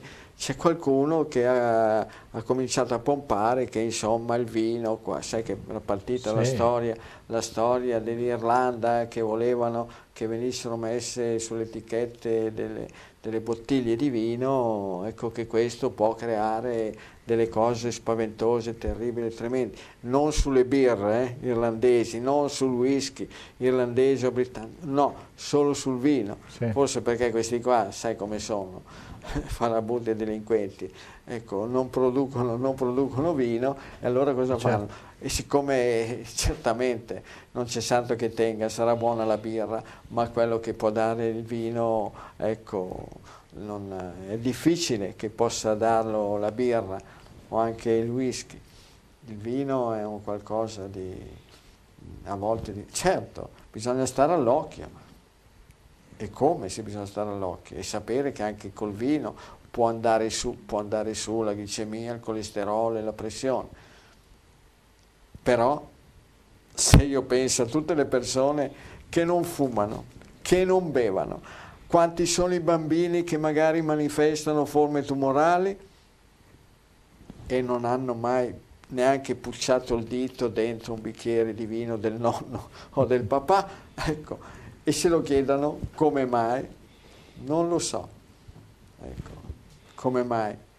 Adesso si comincia a fare terrore anche sul vino. Va bene. Piero, ci fermiamo solo 48 secondi, andiamo a fare un, un, un, caffè di cicoria un e poi torniamo subito.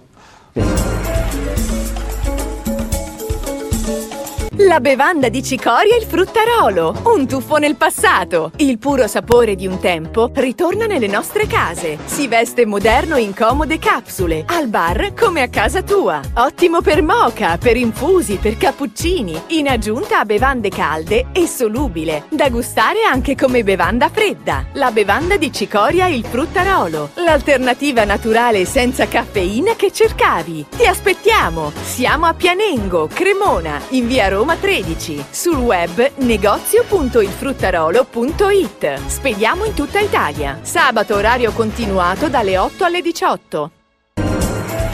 Bene. Allora, abbiamo parlato delle etichette, no? Per i grilli, sì. mica i grilli. Ma mica sei andato a prendere una roba di legno. Gli scarafaggi. No, questo perché allora eh. guardate a volte, no? Cosa vuol dire? Qua. Mi è capitato che per curiosità è stato acquistato questo prodotto qua. Ah, dico pure anche la ditta, eh. si chiama Filiera Grano 100% italiano. Si chiama Riso su Riso. Galbusera, la ecco. ditta, ecco, sul pacchetto c'è scritto così, riso su riso, qua è stato aperto male, accidenti, riso su riso, leggeri, leggeri e croccanti. Bene, uno compra questo prodotto e cosa immagina? Riso su riso, due volte riso, di avere a che fare con un prodotto a base di riso, essenzialmente. Meno 30% di grassi rispetto ai cracker più venduti, con lievito madre, bene. Ingredienti. Farina di frumento, 76%, incredibile. Riso soffiato, 13%. Farina di riso, 8% olio di girasole, alto oleico 6,5%, estratto di malto d'orzo, lievito madre naturale 1%, da frumento, sale marino integrale, correttore di acidità della lievitazione, carbonato acido di sodio, farina di malto d'orzo, lievito per panificazione. Il totale, riso su riso, contiene 13 più 8, 21% di riso. E per quale motivo non viene messo? Riso su frumento e non riso su riso. No, questo qua è un imbroglio. Secondo me se ci fosse uno Stato come si deve, se ci fosse uno Stato come si deve, sanzionerebbe. Questa è pubblicità, sono etichette ingannevoli.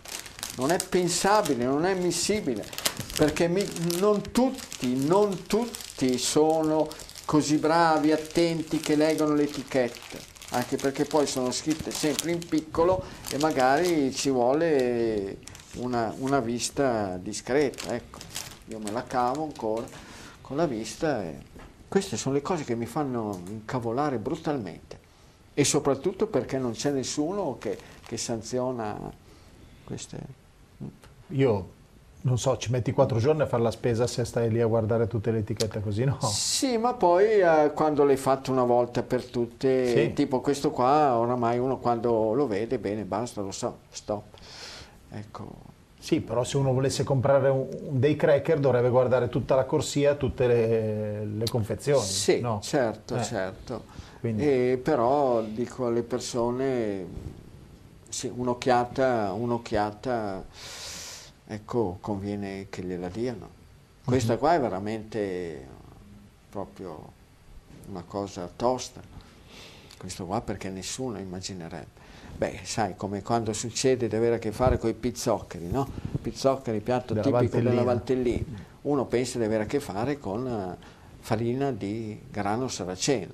Poi uno va a vedere, va a vedere l'etichetta e magari scopri, magari non tutte, magari ci sono anche quelle che sono al 100% di grano saraceno, magari scopri che c'è solamente il 30% di grano saraceno, il resto 70% è frumento. E al che uno dice no, qua bisogna cambiare registro, bisogna fare in modo di essere un po' più solerti e un po' più attenti e andare proprio a fare le pulci a, a, tutte, a tutti i vari prodotti. Eh, ma qui la cosa giusta cos'è allora? Farsi da mangiare in casa da oh, soli, cioè sì, cioè prendere certo. gli ingredienti e farsi... Certamente, certamente, ma si può, no, ma anche comunque diventare abbastanza esperti, visto che c'è in circolazione anche la pasta al 100% di grano saraceno, ci sono anche in giro dei cracker, dei cracker uh, di, di, riso, ecco, al 100%, sì, sì. effettivamente. E poi sì, se le persone imparassero, invece che oramai stanno delegando tutta la loro alimentazione, all'industria, sia alla grande industria, sia all'industria chiamiamola artigianale, ecco, per cui vedi bene no? nelle città come scorazzano i rider, quelli che consegnano, sì. oramai prima non erano, adesso proprio c'è una diffusione incredibile, la gente è diventata molto pigra, non ne vuole sapere di imparare a gestirsi in proprio, che tra l'altro è una grande e bella soddisfazione. Poi non c'è mica bisogno di essere dei cuochi con le stelle, ecco, senza le strisce e via dicendo. Non, non c'è bisogno, bastano cose semplici. Tra l'altro erano state già pubblicate due, questi qua ormai che hanno la loro bella storia, questi due, due volumi qua eh, le ricette del dottor Mozzi, sì, sì, sposiamo tutto da quest'altra parte verso sinistra e, e qua ci sono tante cose. Infatti vedete bene che ogni tanto eh, vi, diamo, vi diamo una, una ricetta L'altra sì, volta sì. abbiamo dato la ricetta per fare quell'ottima salsa e stavolta eh, come fare un'ottima frittata. Quello del minestrone forse l'abbiamo già detto a tutti quanti. Eh, sapete come viene buono un minestrone fatto da voi, fatto con la tecnica che vi ho, che vi ho messo così, che vi ho spiegato, rispetto a quelli che voi comprate, ma non c'è santo che tenga. Un conto sono le verdure fresche, un conto sono le verdure surgelate non esiste. Cioè, il sapore Piero, io lo faccio cosa. il minestrone, sì. poca, metto poca acqua sì. e poi alla fine ci metto un po' di curcuma. Sì, sì, sì, poi ognuno lo insaporisce con, la, con le varie aromi, spezie che uno ritiene opportuno. Quindi...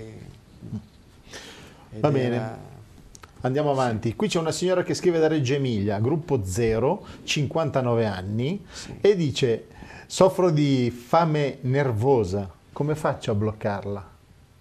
A Reggio Emilia, ma lo sì. sa che a giugno del 2022 eh, siamo stati, eh, Paolo ed io sì. siamo stati lì appena alla periferia di Reggio Emilia a fare un bellissimo incontro, c'era anche una bella giornata.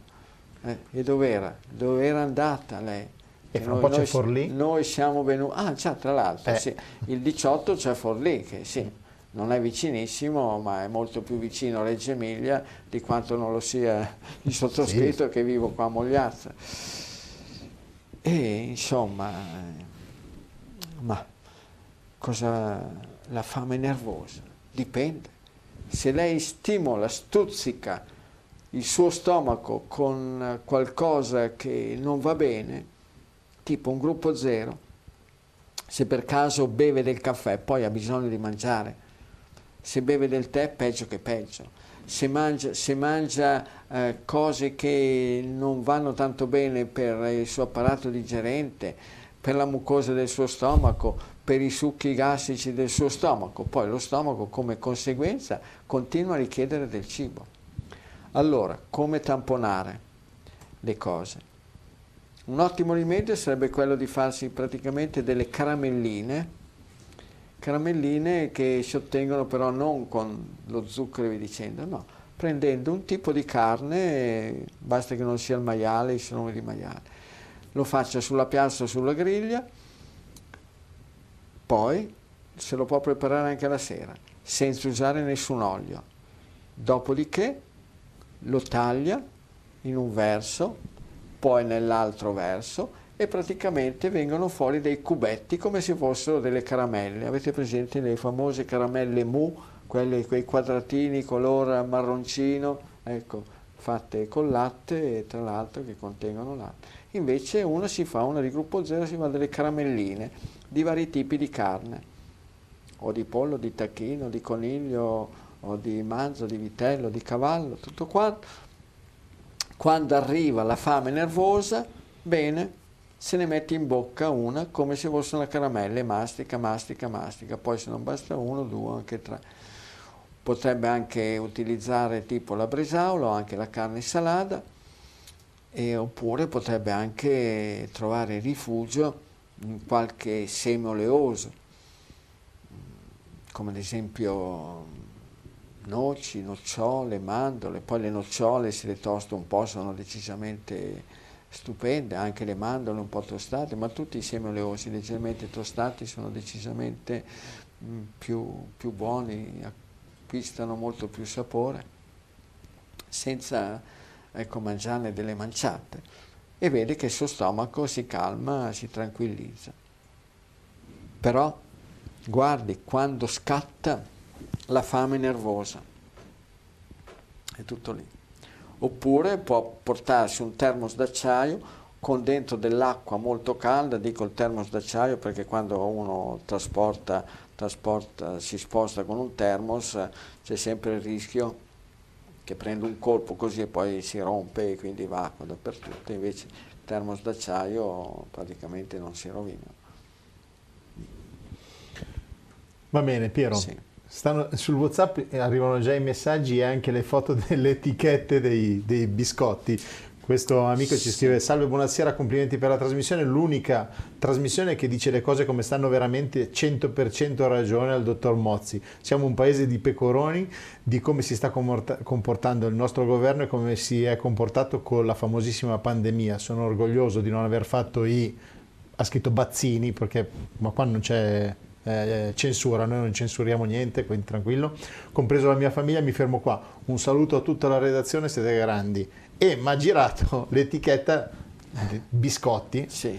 che dovrebbero essere a farmi, farina integrale. Sì. Ho già guardato, eh, eh. c'è il 52% di farina integrale, sì. tutto il resto è, è roba. Eh. eh quindi... Ma già lì il 52% è una buona percentuale, supera la metà questo qua uno appunto riso su riso e c'è dentro il 21%. Mamma mia, queste pubblicità sono, sono, incredibili. Guarda, ce n'è una per radio che non ti dico oramai che va avanti da anni, che non ti dico come mi fa incavolare perché nessuno, nessuno ci mette il naso. È un qualcosa, viene, viene fatta la propaganda per un qualcosa che ha a che fare con l'acqua, per filtrare l'acqua e via dicendo che praticamente tu telefoni te lo danno gratis, eh, ti dicono gratis tutto quanto, c'è solamente da pagare obbligatoriamente per tre anni, per tre anni i pezzi di ricambio. ecco, ah, quindi sì. i pezzi di ricambio che sono, che sono una, bella, una bella botta, eh, però nessuno, solamente una volta in una trasmissione radiofonica che sarebbe stato un giorno da pecora su Radio Rai 1, Ecco, era intervenuto un parlamentare, se non sbaglio era dei 5 Stelle, e c'era stata un'interruzione appunto per fare un po' di pubblicità della trasmissione ed era passata, ed era passata la pubblicità di questo, di questo arnese. E lui da bravo ha detto, siccome parlavano delle cose insomma che c'è gente che se ne approfitta della dabbenaggine, della mancanza così di, di dell'essere sveglio, ecco, diceva ecco guardate, guarda questo qua, guarda qua che pubblicità che fanno e nessuno va a vedere come mai da anni ti regalano delle cose boh, come niente fosse. E il governo non provvede, dice va bene, se tu devi fare una promozione la fai, dura, dura 2, 3, 4, 5, 6 mesi, poi basta, poi non la fai più per 5 anni, perché se no qua vuol dire che dietro c'è un qualcosa di non chiaro. Certo. Andiamo avanti. La signora Paola scrive da Carugate, eh, provincia di Milano. Che miei... poi io ho cercato di andare a vedere in internet no, questa cosa, ma non ti viene fatto vedere, non ti vengono date le, le dimensioni di questo apparecchio, niente, non ti viene detto niente. Tu contatti e basta. Mentre invece tu di tante altre cose, no? tu vai a vedere, vai a cercare in internet e tu trovi sì, tutto sì. quanto, alto, basso, lungo, largo, tot, eh, 20, Le misure, 30, 50 cioè. misure, eh. di cosa è composto, come, sì, i pezzi di ricambio in che cosa consistono, no? perché uno, uno, avrà anche il diritto di sapere come niente. Forse ti dicono che a tuo carico è la manutenzione, giusto? È possibile, eh, sì, sì, sì certo. Okay. certo allora ho capito, ho capito a, carico, a carico obbligatorio. Sì, sì, sì. Va bene. Allora Paola eh, scrive da Carugate, provincia di Milano. I miei figli hanno fatto gli esami del sangue e hanno il valore CK enzimatico alto 263. Sono due gemelli, gruppo 0 positivo. Non seguono una dieta ferrea, ma io cerco di preparare dei cibi più sani possibile. Ringrazio per la risposta, complimenti per la vostra trasmissione. E lì quel laboratorio che valore le dà? del CK, della creatina kinase. Eh. Eh. Bisogna saperlo, perché a volte, sapete bene, questa qua è una mia battaglia infinita, quella di, di mettere in evidenza il fatto che eh, oramai i laboratori d'analisi, a seconda di come gli pare gli gira, adottano determinate misurazioni, mentre invece sarebbe opportuno un'unica misurazione per tutti i valori sia che i range siano, siano uguali, identici dal Brennero fino a, a Pantelleria, Lampedusa o a Capopassero, dove volete, o al Salento, o, le, o al Col di Tenda o, o a Trieste, tutto, che siano uguali, omogenei, in modo che così ci, comunque non è la fine del mondo, signore, in ogni caso non è una cosa tremenda. Bisognerebbe sapere un poco di storie, di, storie, di abitudini alimentari dei suoi figli. Mm-hmm. Piero, qua una domanda sempre inerente agli antibiotici. Comunque è la signora Lucia eh, che scrive da Avellino, gruppo sanguigno AB positivo. Seguo l'alimentazione restrittiva per patologie autoimmuni. Nel mese di agosto però ho avuto dei problemi con un antibiotico, eh, si sono ingrossate le vene delle braccia e sentivo tirare. Ho risolto il problema con il mellilotto, adesso però devo riprendere l'antibiotico perché devo fare un altro intervento dal dentista. Volevo chiedere gentilmente se ci sono dei fitoterapici o altro per sostituire l'antibiotico. Grazie di cuore. Ma guardi signora, a parte che ognuno poi eh, lui è l'interessato che deve decidere. Le dico che io ho sempre usato, quando ho avuto problemi di dover andare dal dentista, di fare degli interventi, ho sempre usato la tintura madre di propoli e la tintura madre di calendula. Fermo restando che questo sono io che decido per me, poi ognuno, ognuno eh, ecco, può decidere in vari modi. Certo, se lei aveva avuto già una reazione, diciamo così, un po' seria dopo aver utilizzato l'antibiotico in un intervento precedente dal suo dentista, deve stare attenta, parlarne col dentista e vedere e valutare. Magari si potrebbe fare anche dei test allergici sui vari antibiotici. Uh-huh. Mentre invece la signora di prima di Carugate, eh, il valore di riferimento è 171. Sì, invece lì segnava 200 e... 263. Sì. Eh, I figli sono... hanno 21 anni. Eh. Sì. E sarebbe opportuno che siano i figli a 21 anni, sono uomini, che siano loro, da sapere, da sapere quali sono gli alimenti, gli alimenti che utilizzano prevalentemente, frequentemente, quasi quotidianamente. Insomma, così alla cieca non si può, dovremmo, dovremmo stare lì all'infinito a elencare tutta una serie di alimenti, però un conto se uno ha già una dritta e sa dove andare a cercare, altrimenti così alla cieca non è facile.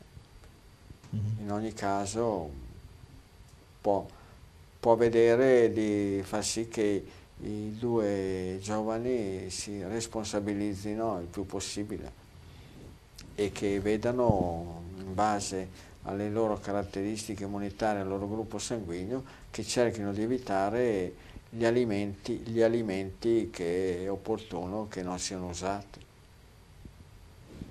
Ok.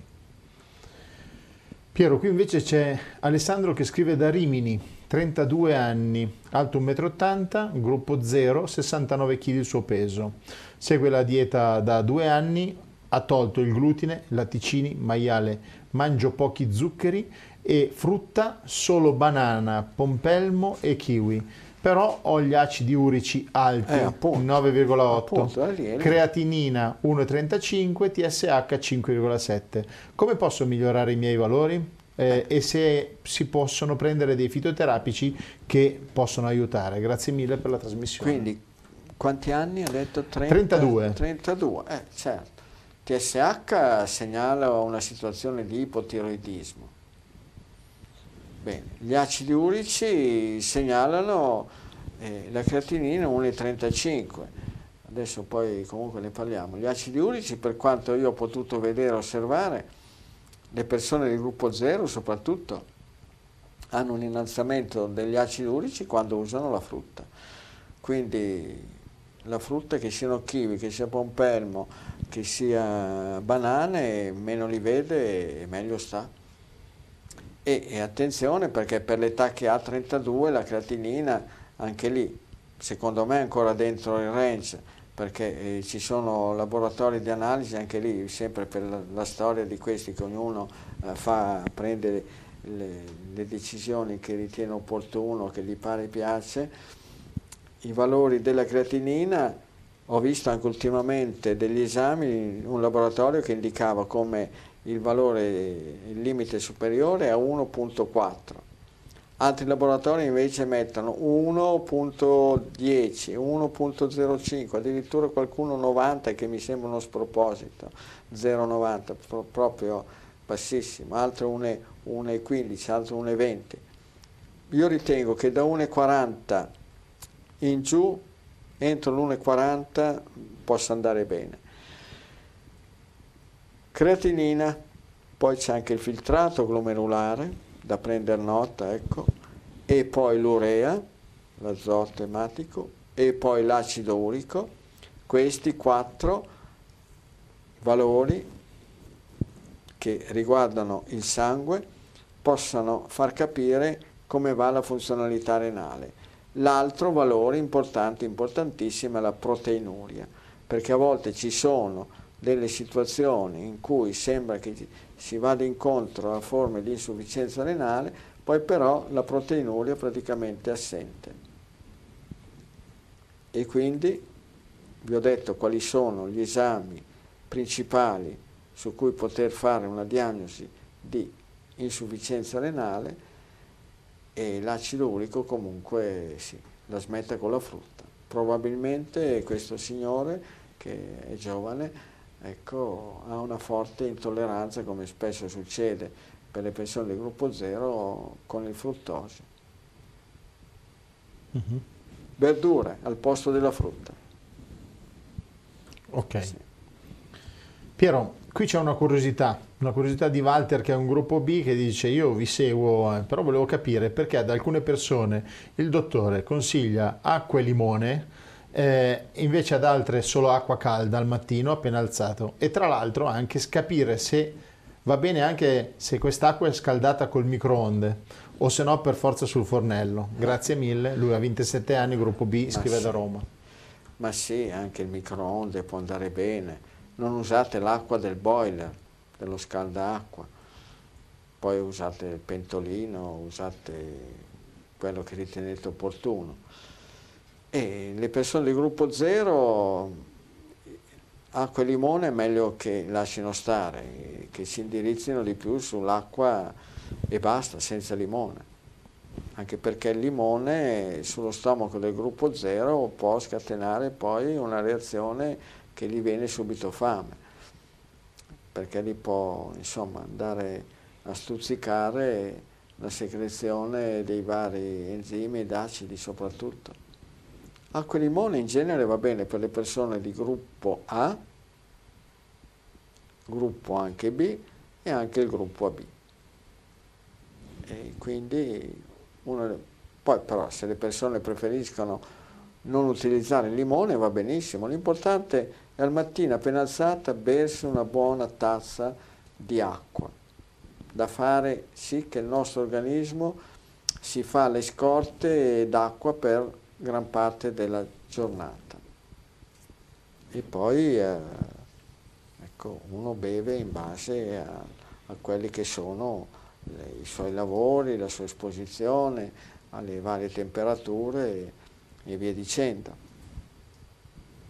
Quindi consiglio, consiglio che gli do è quello, insomma, di se è un gruppo B, no? Ha detto? Sì. Eh, quindi fa la prova, vede se si trova meglio al mattino con acqua e limone oppure con acqua un po' tiepida calda, non calda bollente. L'acqua calda bollente la si beve quando si deve sbloccare la digestione o tutt'al più la si prende la sera in modo che poi così si sistemano tutti i vari processi digestivi ecco, ancora presenti in atto nello stomaco e poi così quando uno va a letto mette giù la testa e dorme.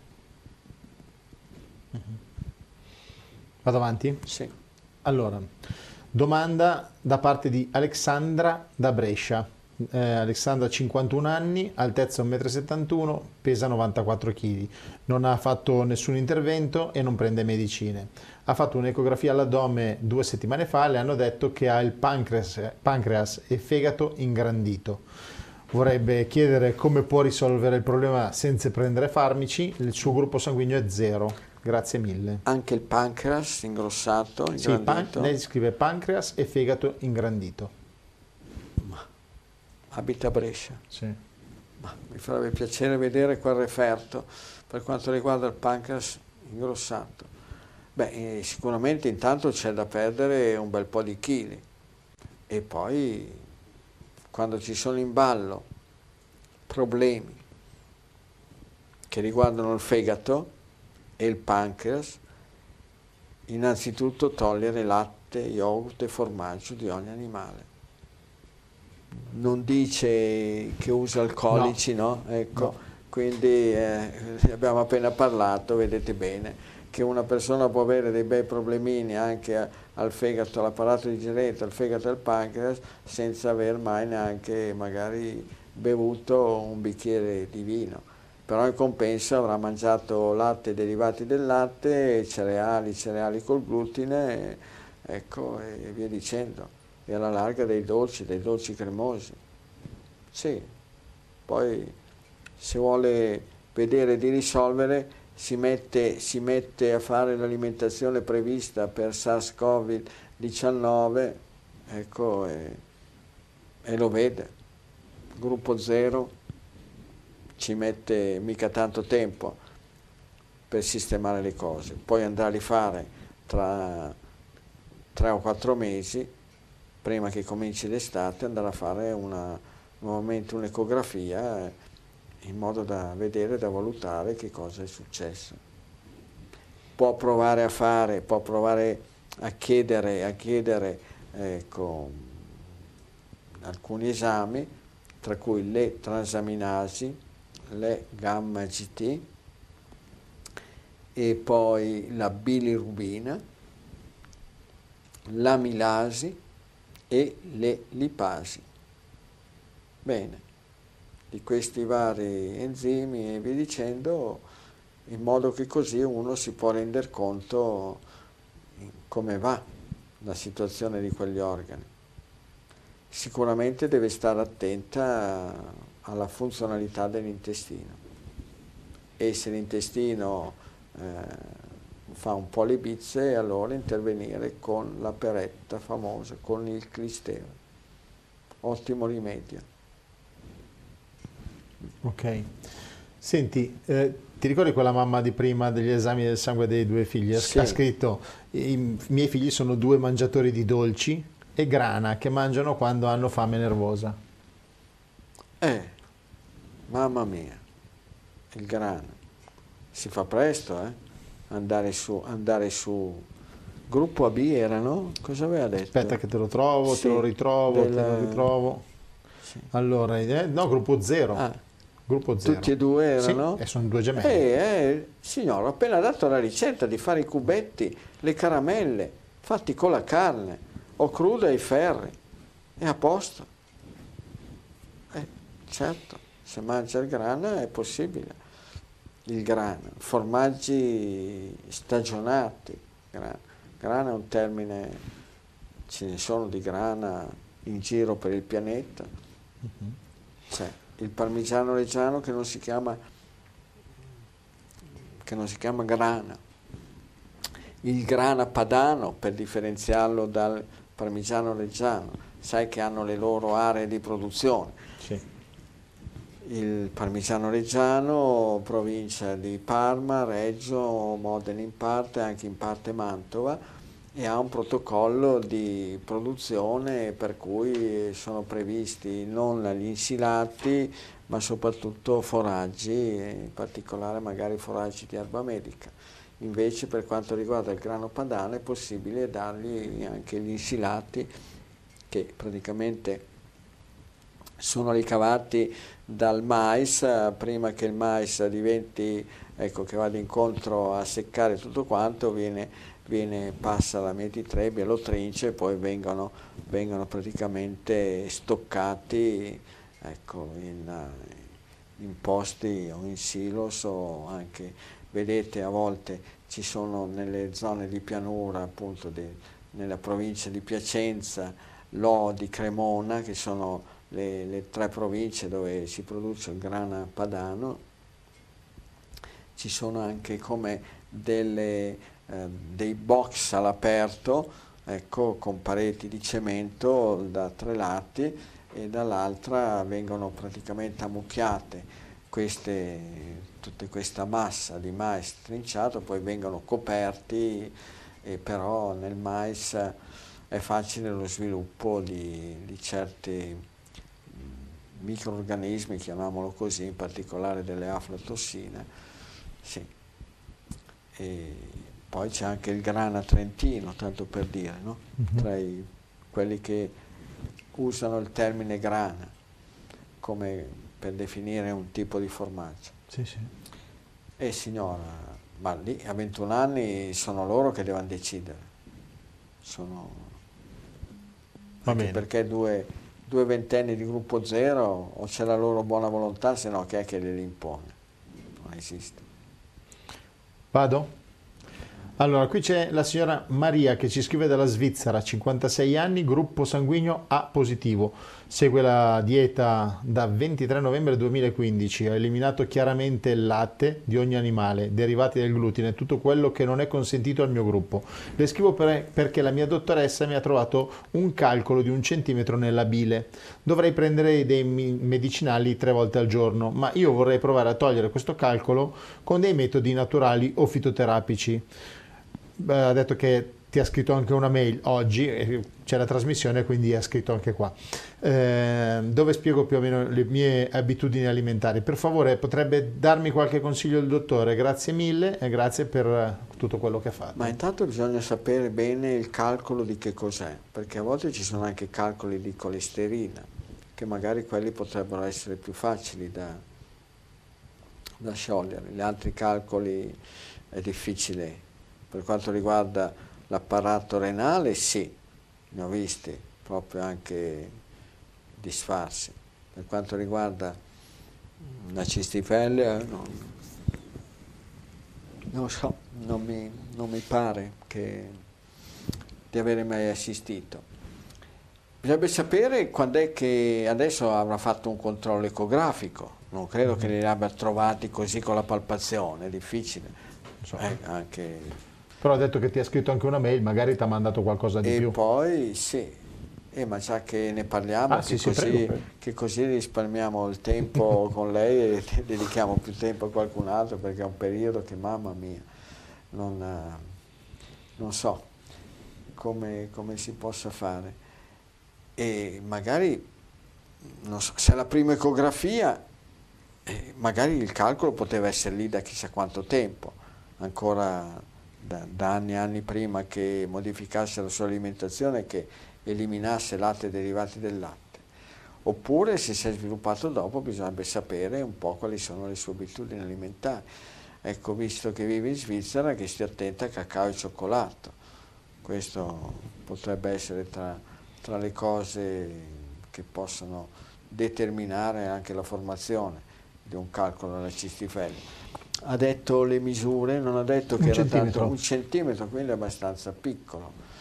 Ma eh, certo, quando sono piccoli bisogna stare attenti a non creare stati infiammatori, perché poi i calcoli si possono mobilizzare e se si incuneano nel coledoco ostruiscono il passaggio, il passaggio della bile dal fegato verso verso la cistifellea e potrebbe essere che si vada incontro a, a delle forme di infiammazione acuta che possono essere anche molto severe. Certamente se non mangia più dolci cremosi, se non mangia fritti e soffritti, carne e salumi di maiale, ecco, certamente basta, basta usare latte di ogni animale derivati come già sta facendo. Credo che si possa anche convivere con una forma così di... Wow. Ok.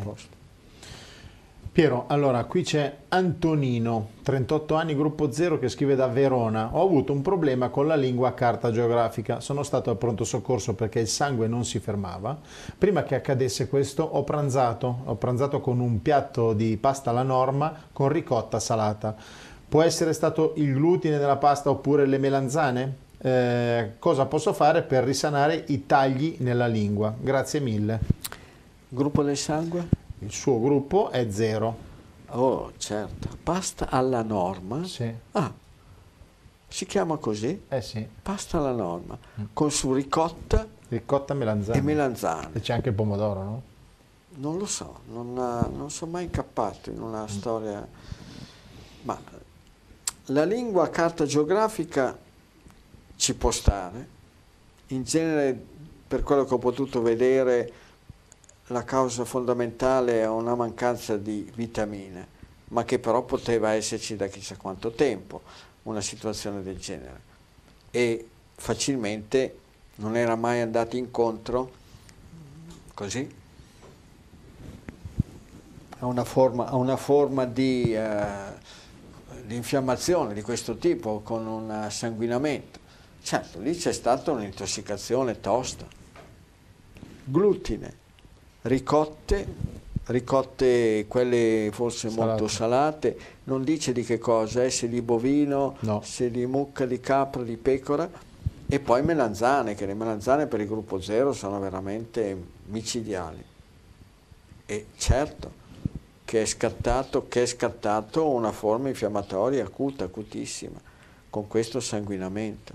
Ma però non è la lingua carta geografica, che va incontro ad, a sanguinamento. Probabilmente gli si è scaricato tutto quanto a livello della lingua, ma forse ha risparmiato un, una storia più severa a livello di organi addominali. Eh. Quindi, no, no, basta. Quando decidi di mangiare un piatto di pasta, ma che si faccia un piatto di pasta con ragù, senza, non di maiale, un gruppo zero se la cava, anzi se poi butta via la pasta e mangia il ragù è meglio ancora.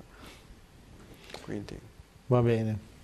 Senti, adesso ti leggo un messaggio secondo me che ti fa piacere. Allora, mi chiamo Roberto, vi scrivo da Conversano. Che mi fa di... piacere adesso, l'unica cosa che mi fa piacere è se il popolo ucraino prende a calci, sberle o li tira al collo a quel delinquente lì che, che non sa altro che, che continuare a chiedere armi. Basta, questa è la cosa che mi farebbe veramente piacere. Ma Vabbè, neanche comunque... se mi fanno 10.000 complimenti, ma neanche se mi riempono i, se mi rivestono d'oro. Va bene, allora avrei, ti, fa un, ti fa un, complimento. Va bene, dai. Allora, Roberto, che scrive da Conversano, provincia di Bari. Buonasera, dottor Mozzi. Grazie alla sua alimentazione in base al gruppo sanguigno ho perso 26 kg. Ora, ora riesco ad affrontare la giornata in maniera più efficiente. Mangio per la maggior parte legumi, lenticchie, fagioli, fave, carne, pesce, verdura eh, di tutti i tipi. Una volta alla settimana mi concedo anche stra- uno strappo alla regola. Sono un gruppo zero e ho 26 anni e ho perso 26 kg. Grazie. Bravo, complimenti da Conversano, però la smetto con le lenticchie. Ah, ok. Fave, vanno bene, tipiche, tipiche della Puglia ecco, da nord a sud, soprattutto verso sud, mangi ceci, piselli, cannellini, fave, fagioli dell'occhio, fagioli neri, può provare anche la soia rossa, però soprattutto carne e pesce e riuscirà a fare grandi cose. Va bene. Svilupperà una grande, grandissima forza di volontà. Bene. La ricotta di prima era eh. ricotta di pecora? Sì. Ok.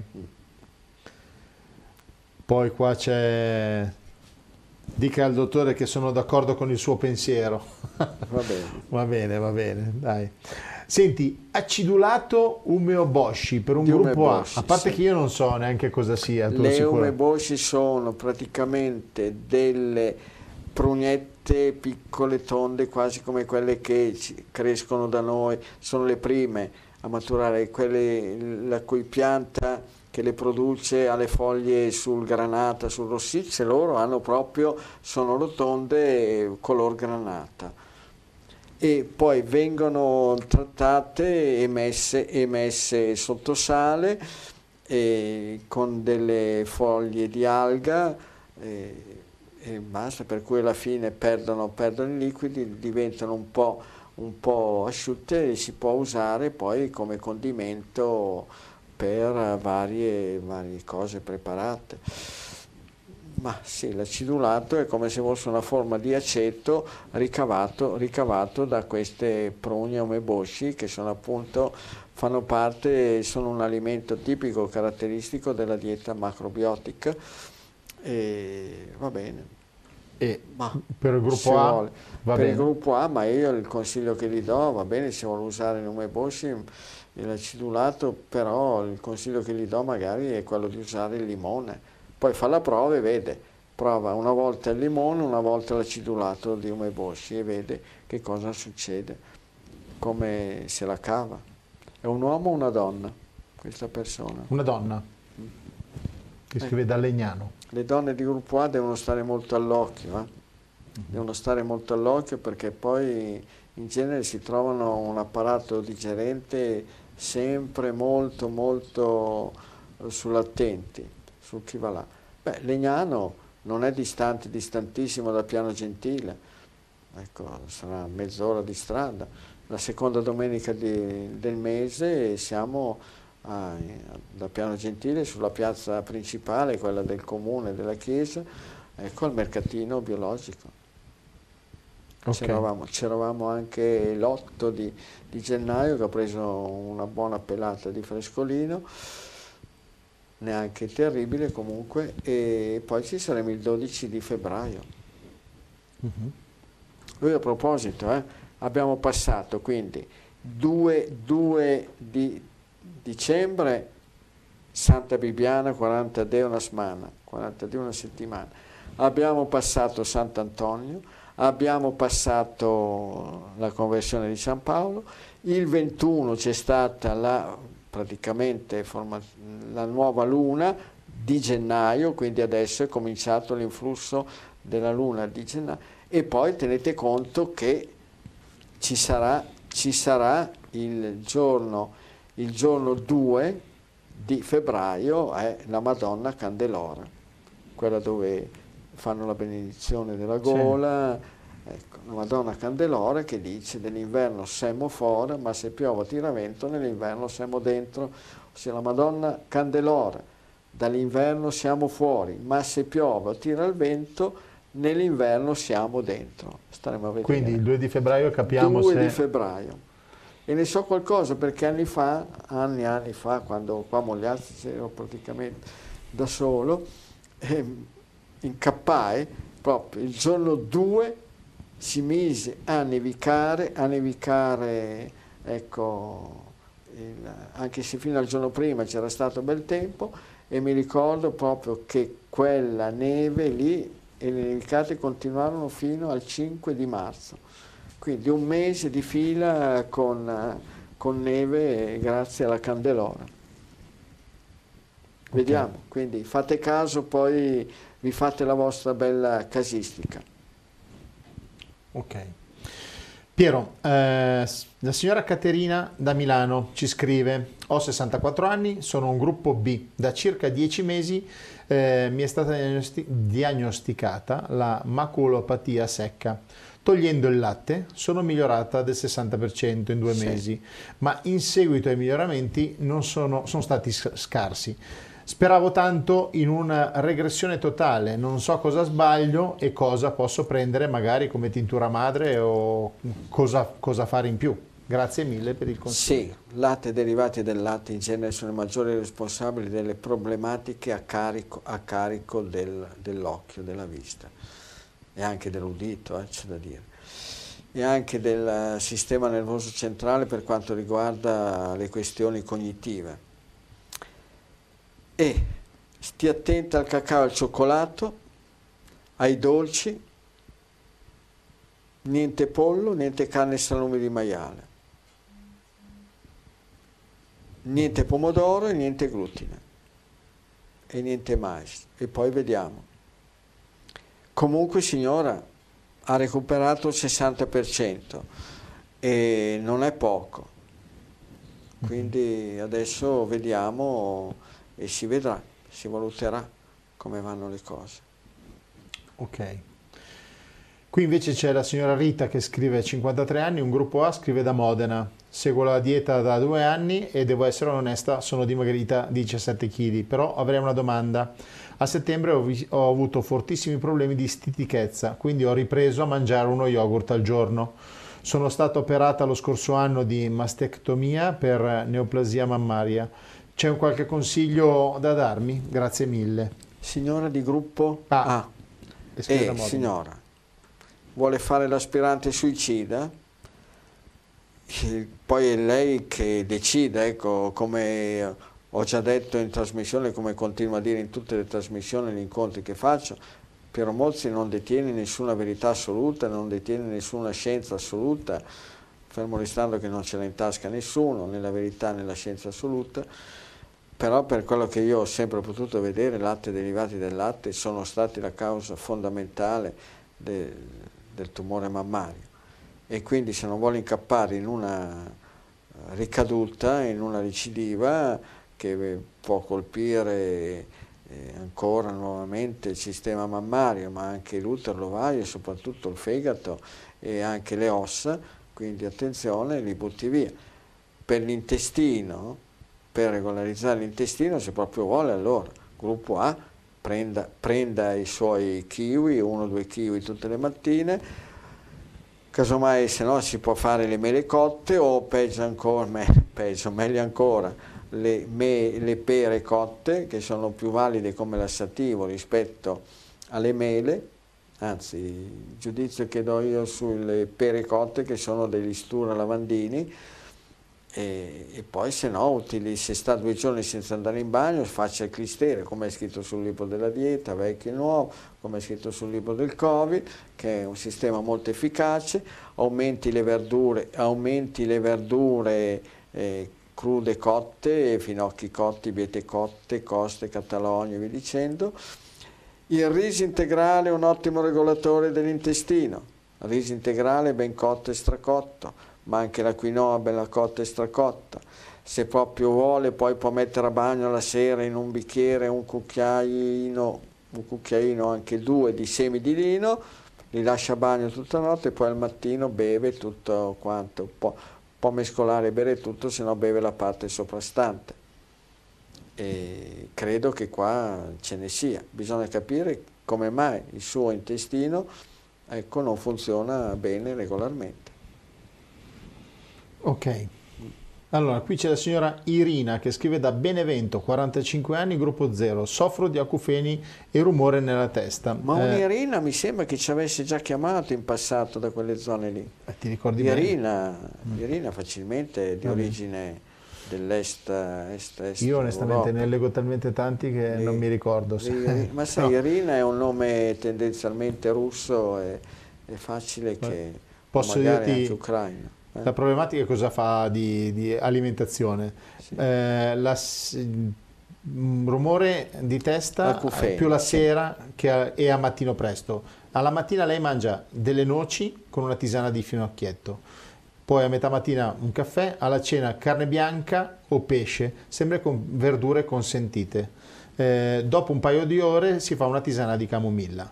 Ho provato anche senza fare la cena, però il problema c'è sempre. Vorrei capire eh, questo acufene come potrei... Gruppo poi- del sangue? Il gruppo è zero. zero. Ma eh, magari assume anche qualcos'altro. E poi da fare molta molta attenzione anche all'eccesso di semi oleosi. eh. Attenzione ai dolci e agli zuccheri, cacao e cioccolato. Sì. E la signora, quanti anni ha la signora Irina? 45. 45 anni. Sì, c'è qualcosa che usa frequentemente. Anche vino, birra e altri alcolici possono determinare un problema di acufene. Però quell'età lì dovrebbe, può provare, ma non solamente una volta, ma anche due o tre sere di fila a saltare la cena, a mangiare di più a colazione a pranzo. E dopodiché eh, è lei.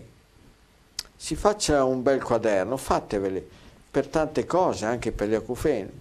Vi fate il vostro quadernetto dove scrivete acufeni più, acufeni meno, acufeni più più quando sono proprio il fastidio lo avverte molto di più e prima ho mangiato oppure bevuto questo, questo e quest'altro.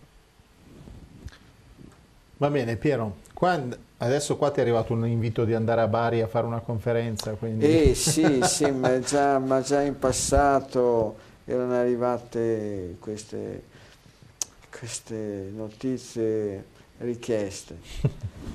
E mi spiace perché effettivamente sto all'interno di una determinata fascia del territorio italico che è quella fascia che mi permette di spostarmi praticamente nell'arco di una giornata perché è difficile mi è difficile per adesso ecco, stare via più giorni. Mogliazze eh, necessita della presenza del dottor Mozzi. sì perché poi tipo potrebbe essere che magari l'inverno è la stagione un po' più favorevole per quanto mi riguarda, perché poi man mano che i mesi passano, adesso quando poi arriverà la stagione ad esempio delle potature, le stagioni dell'apicoltura, le, le stagioni, mamma mia, ce n'è fin sopra i capelli. E quindi devono portare pazienza, prima o poi o Piero va a Bari o Bari viene da Piero, uno dei due. Quindi staremo, staremo, un po' a vedere. Quando mi sì, dici sì, io sì. passo, ti carico, andiamo. No, no, no, certo. Va bene. 30 secondi di pubblicità e torniamo per l'ultima parte di trasmissione. Cerchi un'alternativa ai soliti gusti? Allora il fruttarolo è il posto giusto per te. Farine di legumi, amaranto, miglio, grano saraceno, quinoa e molto altro. Prodotti naturalmente senza glutine, ma anche senza latticini o lieviti. Se anche tu credi fortemente che la salute inizia dal cibo, vieni a trovarci. Siamo a Pianengo, Cremona, in via Roma 13. Sul web negozio.ilfruttarolo.it o arriviamo noi a casa tua con comode spedizioni in tutta tutta Italia. Sabato orario continuato dalle 8 alle 18.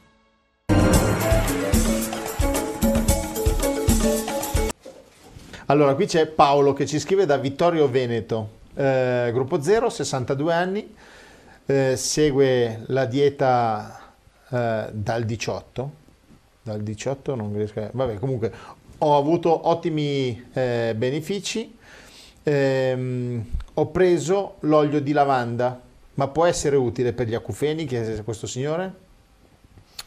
L'olio di lavanda va bene da mettere nel condotto uditivo quando ci sono delle forme di dermatiti, quando c'è del cerume. Ricordatevi, quando avete del cerume nell'orecchio, a parte che uno può andare a fare anche una visita dall'otorino, però potete usare quei bastoncini di cotone, ma non infilateveli così, a secco, dentro, dentro il condotto uditivo perché mm, può essere decisamente negativa la storia. Invece bagnate il, lo stecco di cotone, sì, ecco il bastoncino di cotone, lo bagnate, lo immergete nel, nell'olio, la lavanda è un ottimo antinfiammatorio, anche il, la camomilla romana, l'oliolito fatto con queste piante e poi ruotando procedete ruotando e poi vedrete che con l'olio il cerume riuscite ad asportarlo decisamente bene. Non è, gli acufeni non sono causati dal cerume. Magari il cerume vi può, così, può interferire con, una, con il perfetto funzionamento dell'udito ma non, gli acufeni dipende da qualcos'altro. Come abbiamo detto con la signora di prima, attenzione, anche i semi oleosi in eccesso, attenzione anche al vino, agli alcolici, soprattutto se usati in eccesso. È un qualcosa che non viene tollerato e che viene introdotto di frequente e guardate come tra l'altro è spiegato anche meglio sicuramente rispetto al primo libro nella seconda versione della dieta, praticamente ci può essere che un po' di alimenti, qualche alimento che in teoria potrebbe andare bene, per i vari gruppi poi effettivamente alla prova dei fatti potrebbe essere che creano un po' di problemini.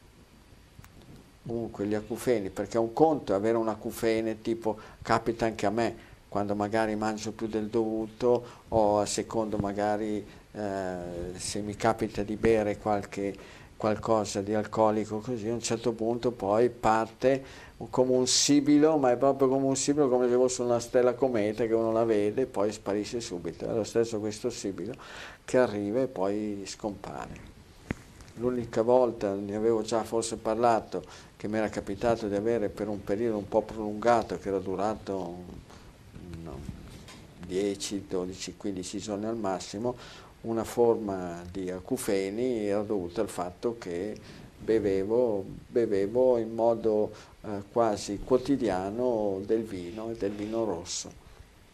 Il vino rosso è lo stesso che mi ha creato questa nell'anno precedente, nei, nel 2022, quella forma infiammatoria al ginocchio sinistro che poi è passato togliendo, togliendo il vino, che però bevo vino ancora, eh, probabilmente era quel tipo lì di vino molto dolce e un vino rosso.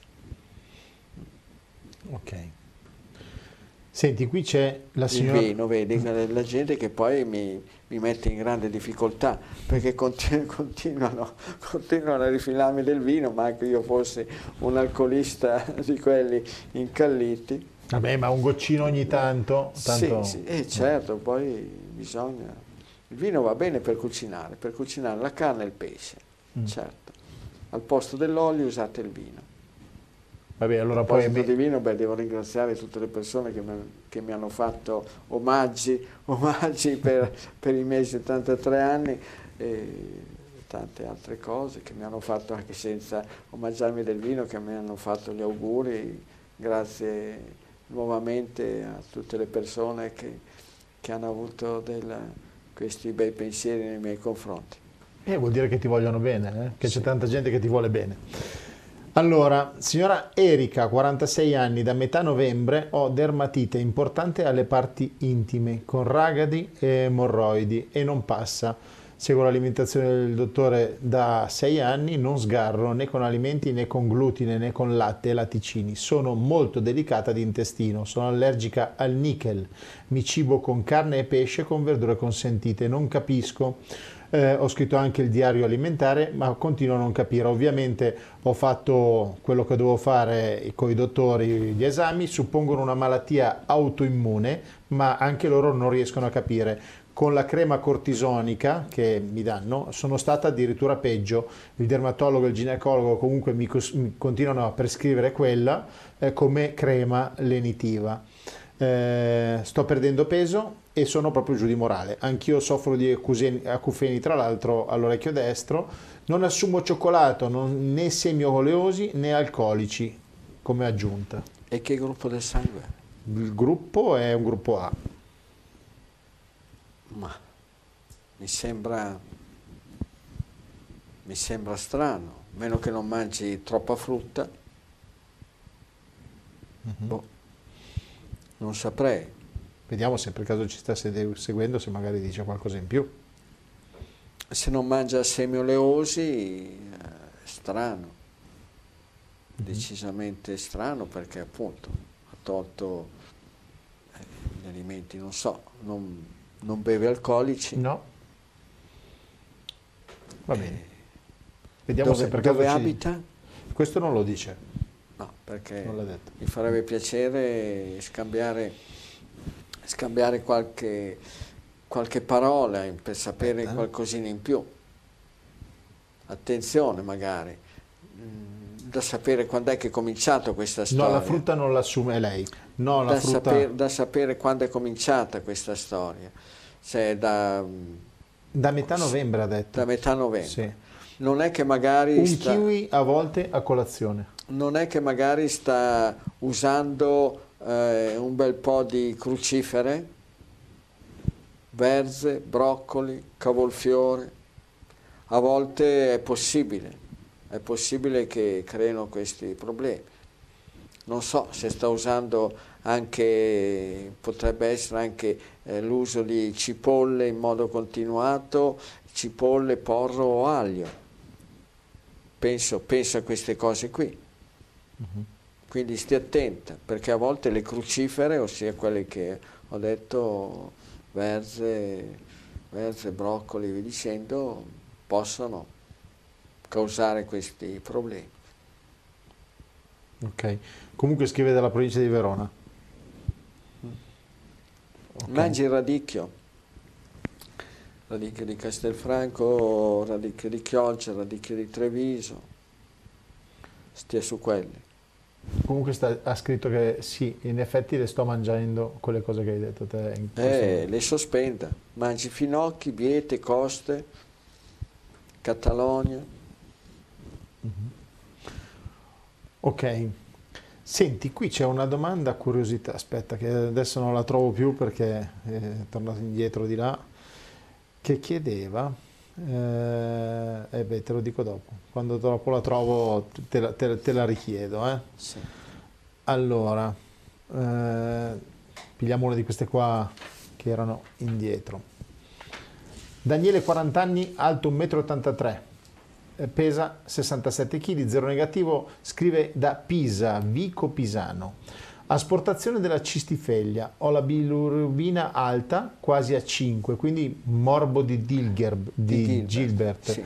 Eh, faccio lavoro d'ufficio, vado due volte alla settimana in palestra. Sì. Volevo solo chiedere se è meglio bere un'acqua con residuo fisso o meno.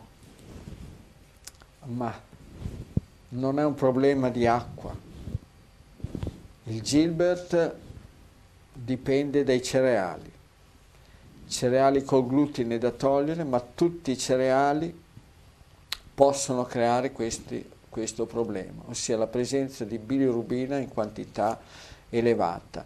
5 è abbastanza alto.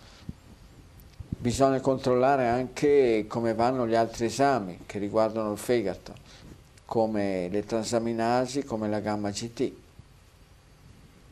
che a volte, spesso e volentieri, sono a posto. Tutti, tutti i cereali. Quindi provi intanto a togliere totalmente i cereali col glutine, poi casomai provi a togliere tutti anche gli altri cereali senza glutine, può provare a utilizzare grano saraceno, quinoa, amaranto che non, sono, non appartengono alla famiglia dei cereali. E poi se no non, ecco, non saprei, per quanto riguarda la massa muscolare l'abbiamo detto, per quanto riguarda il peso abbiamo dato già dei consigli ad altre persone per cui cicletta, sbarra, elastici, flessioni, nuoto se, se riesce. Gli anni quanti sono? Eh, sono andato avanti. Si è andato avanti. Quindi Va bene. Eh, ti leggo questo messaggio di Cristiana che scrive per il papà dalla provincia di Vercelli, papà gruppo A, 78 anni, soffre di epistassi. Quasi tutti i giorni è già stato da diversi dottori, ma nessuno ha trovato una soluzione. Gli è stato detto che dopo una cauterizzazione gli si è formato un buco, quindi ci deve convivere ma cosa può fare almeno per ridurre la frequenza delle perdite di sangue? Grazie per no, i consigli. Beh, grazie. Come? Cauterizzato, un capillare, una, una venula o roba del genere è stato cauterizzato, si è bruciato, ma non si forma un buco. Un buco da cosa? Da cui esce il sangue? Ma no, lì c'è una, una qualcosa ecco, che praticamente si rompe. Gruppo del sangue? Ah. ah. E lì bisogna sapere, certo c'è da stare attenti perché se tutti i giorni questa persona perde sangue dal naso poi rischia di andare incontro a una bella forma di anemia. Ma eh, bisognerebbe vedere e sapere le abitudini alimentari di quest'uomo. Io ho la mia convinzione, il mio modo di pensare, che ritengo che quando c'è uno stato di intossicazione, quando le persone usano determinati alimenti che non vanno assolutamente bene, è possibile che ci possa essere così come, una, come reazione un, un innalzamento della pressione arteriosa. E per evitare che si creano dei problemi a livello di sistema circolatorio cerebrale, a livello del naso c'è come potrebbe essere la valvola di sfogo per un qualsiasi altro circuito idraulico e via dicendo. Bisogna capire comunque come mai. Certamente, latte, yogurt e formaggio alla larga, carne bovina alla larga, carne salumi di maiale alla larga, attenzione al vino e altre cose. Quindi se ce l'ha tutti i giorni è un qualcosa che questa persona mangia praticamente tutti i giorni. Si potrebbe indirizzare l'alimentazione di questa persona verso l'uso di verdure adatte, adeguate, soprattutto cicorie, radicchi, scarole, catalogne, vi dicendo, finocchi, biete coste e, e, e poi il pesce, le uova e anche pollo e tacchino che in genere sono adatti alle persone del gruppo A. Dopodiché, vedere, ha detto che abita nella zona di Vercelli. Vercelli. Vercelli, zona da riso, posto, un buon riso integrale al posto, al posto dei, uh, dei cereali col glutine. Però sì, bisogna stare molto attenti all'alimentazione, dovete dare un po' di indicazioni uh, maggiori da dire, è possibile che mio padre mangiando questo, questo e quest'altro vada incontro a qualche problema di epistassi così frequente, eh, devono, devono dare qualche aiuto. Ok. Senti, leggerei ancora magari un, ancora un paio. Eh. Allora, qui c'è un ragazzo di 22 anni e quando io vedo i messaggi di un ragazzo di sì, eh, sì, mi sì, fa bravi, piacere. Bravi, perché, eh. Allora, 22 anni, gruppo B, alto 1,74 m, 62 kg. Grazie a mio papà da 5 anni seguo la dieta del dottore e quindi mi trovo benissimo anche insieme a lui. Fino a pochi anni fa giocavo a calcio, mi sono fatto male, mi sono lesionato il legamento crociato. I dottori dicono che si può sistemare solo con l'operazione. Sì. A me piacerebbe chiedere al dottore se è possibile anche migliorare con l'alimentazione o in altri modi. Sì, beh, intanto evitando di creare stati infiammatori, evitando di far perdere ecco, le cose fondamentali per il buon funzionamento di queste strutture, quindi usare le proteine giuste, i minerali giusti, le verdure giuste, alla larga sicuramente dal pomodoro, alla larga dal glutine, alla larga dal latte derivati del latte, attenzione alla frutta che per le articolazioni, tendini, legamenti vari, eh, cartilagini eh, è micidiale, e vediamo, aumentare la carne, il pesce, le uova, aumentare, aumentare ecco, può usare i legumi, eh, con eh, il riso e il miglio, la quinoa e anche le patate, le persone di gruppo B in genere se la cavano decisamente bene e poi si vedrà, può fare nottetempo il i cataplasmi di argilla sul ginocchio e continuare a farli fino a che al mattino poi vede che l'argilla è diventata secca, quando non diventa più secca ma rimane umido non serve più e poi eh, bisogna vedere, avere in mano un po' di referti per valutare bene com'è la situazione. Certo c'è stata una lesione al crociato, ma ci sono varie gradazioni di lesione. Mm-hmm. Certo, nei giovani, nei giovani può, si può rimediare. Certo. Ok. Piero, allora intanto la signora di Vercelli scrive grazie per aver letto il mio messaggio, purtroppo sì, mio papà mangia molto male, quindi eh, eh, lei lo certo. dice. Ma attenzione perché fino a che eh, fino a che funziona la valvola di sfogo del naso può evitare di andare incontro a dei bei problemi, altrimenti come, ho, come ho detto può essere che il sangue invece che fuoriuscire in basso dal naso magari fuoriesce in alto dentro la cosiddetta scatola cranica. Va bene. Senti, l'ultima perché poi Sì, siamo a... poi- Allora, la signora Daria che ha 76 Sì. anni, gruppo 0, dice io al mattino bevo una tazza di latte di capra, può andare bene, seguo la dieta da parecchio tempo, peso 56 kg, sono alto 1,56 m e abita a Bolzano. Gruppo del sangue? Zero. Zero? E perché deve bere il latte di capra? E- ecco. Eh, se le piace, ma poi eh, secondo me va incontro a dei problemi non da poco, all'apparato genitale, alle mammelle, al colon, al pancreas, al fegato. Eh, dopodiché ognuno è libero di fare come vuole. Gruppo zero, Sì. in Alto Adige. Bolzano. Bolzano, con tutta la carne salata che c'è in giro per Bolzano. Eh, vuole mettere che forza, che energia e che resistenza al freddo, ecco, le può dare la carne bovina. Se proprio vuole andare avanti con eh, il latte di capra, secondo me va incontro a qualche problema decisamente severo. Poi però ognuno eh, decide, decide per sé. Ok. Piero, Sì. siamo... Siamo arrivati alla fin fine.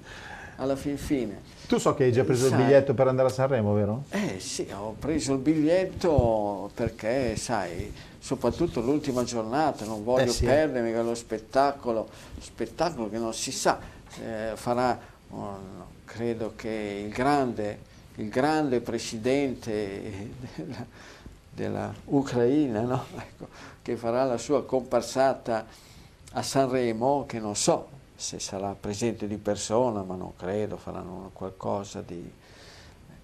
E allora mi sono chiesto, mi sono chiesto come mai proprio a Sanremo.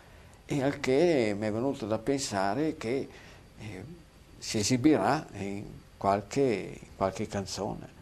E ci sono, sai come fanno no, Sanremo, ogni anno fanno anche delle cover no? Sì. che ricantano e magari mi è venuto da pensare che probabilmente, probabilmente eh, si esibirà in, in una canzone di Lucio Battisti.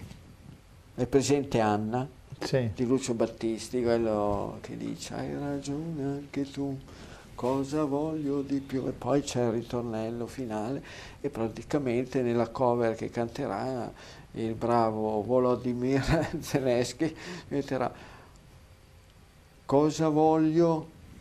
Voglio quello là, là, Battisti diceva Anna, no, voglio armi, voglio armi, voglio armi, armi, armi, voglio armi. E tutti quanti ad applaudire, applausi speciali, premio speciale della critica, premio speciale per il miglior testo, eh, lo faranno, lo proclameranno vincitore morale ecco, del, del Festival di Sanremo e allora lui così gasato con tutto quanto rifà la seconda cover e la seconda cover prenderà spunto invece da Nicola Di Bari con quella sua canzone bellissima del 72 che era chitarra suona più piano e allora anche lì nel ritornello la cover che fa spara mitraglia, spara che è l'ora, è l'ora di fare fuori tutti quanti i russi ed anche Putin ha da morire.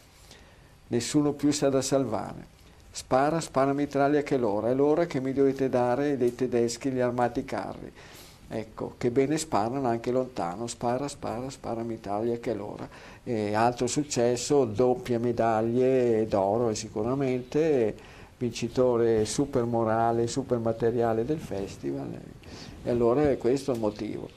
Per cui, eh, altrimenti che motivo c'è se non si mette a cantare al Festival di Sanremo? No? Tutti Sì, quanti sì. vanno lì e cantano, ecco, e poi oramai così coglierebbe di sorpresa tutti quanti e direbbero eh, bravo, bravo, guarda qua, si farebbero più coraggio anche tutti quanti a dargli un sacco di soldi.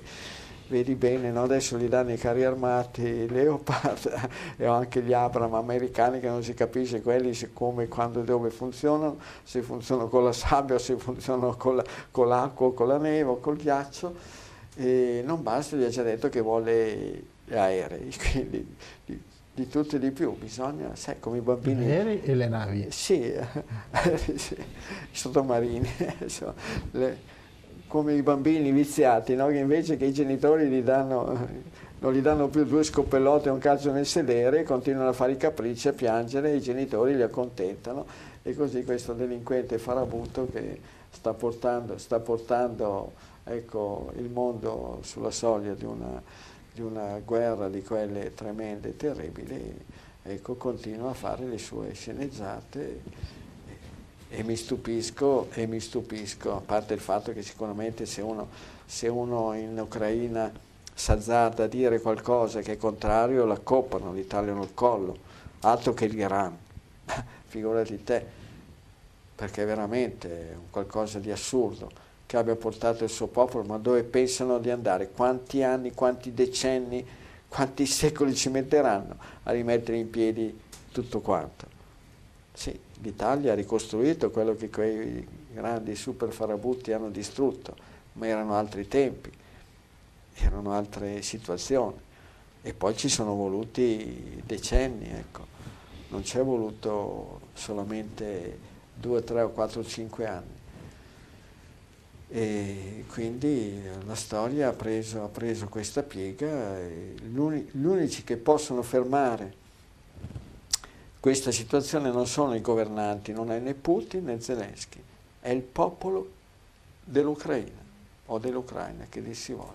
Sono loro che prendono questo farabutto delinquenti che li ha portati in una situazione disastrosa e che lo prendono a calci, gli fanno sputare fuori tutti i soldi che ha messo da parte, vedi bene no, poi che cosa è successo sì, nei sì. giorni scorsi, salta fuori, che non è tutto rose e fiori. Già prima era, era, una nazione che era già stata additata come nazione paramafiosa, dove ci sono proprio corruzioni, intrallazzi, e adesso per cui vuol dire che è una cosa molto molto diffusa, perché poi magari lì cominceranno a cercare di farsi le scarpe uno con l'altro e vediamo, vediamo certamente che noi siamo, siamo proprio stupidi, balordi, stolti, noi italiani. Ho sentito che l'Italia ha già dato un miliardo, un miliardo di euro, ma ci rendiamo conto? nella trasmissione, nella trasmissione eh, che abbiamo fatto eh, l'altro giorno ho parlato di tutti i terremoti no? sì. che sono successi e che c'è ancora tante di quelle cose da ricostruire che è incredibile, è incredibile e mi stupisco come gli italiani non si incavolino. Sì, anche con la nuova e ultima arrivata, Meloni Giorgia, Presidente del Consiglio, italiano, che non si incavano con il nostro bravo e caro Mattarella Sergio, con l'ex bravo, bravissimo Super Mario Draghi. Tutta gente che ha sperperato soldi italiani, degli italiani, per darli a qualcuno che non fa parte della nostra storia, non è nostro alleato, non fa parte dell'alleanza atlantica, non fa parte dell'Unione Europea e noi sperperiamo soldi per questo delinquente, quando invece abbiamo da sistemare tante di quelle cose, ancora, ancora, a parte, a parte il terremoto del Friuli, per il resto, per il resto c'è ancora aree da ricostruire, zone da ricostruire, che restano lì e che nessuno più ne frega niente. Quindi, italiani, brava gente, ma diamoci una svegliata. Presidente Meloni Giorgia si sta comportando come una persona che sta tradendo l'Italia e tutti quelli che le hanno dato il voto. Perché anche qua in Italia, sai, devono stare all'occhio. Quelli che la pensano in modo nettamente diverso, ma devono stare zitti perché se no anche in Italia magari vige un po' la legge come in Ucraina, come in gran parte nei posti dove c'è qualcuno che gestisce il potere. E, e poi la, l'informazione oramai è più che a senso unico, è a senso super unico. vedi bene, adesso in questi giorni non si sente più parlare dell'Iran, si vede che hanno capito che ci sono altre cose su cui battere il chiodo. Hanno parlato per qualche giorno di fila delle proteste nel Perù e poi basta. E lì sono storie toste perché anche in Perù sono morte tante persone, ma sai, Perù, chi se ne frega del Perù. E qua la questione, la questione è così. L'Unione Europea, banda di farabutti, di delinquenti, sperperatori di denari dei popoli dell'Unione Europea, dei paesi, dei cittadini dell'Unione Europea e li rifilano all'Ucraina che non fa parte dell'Unione Europea. E nessuno dice niente.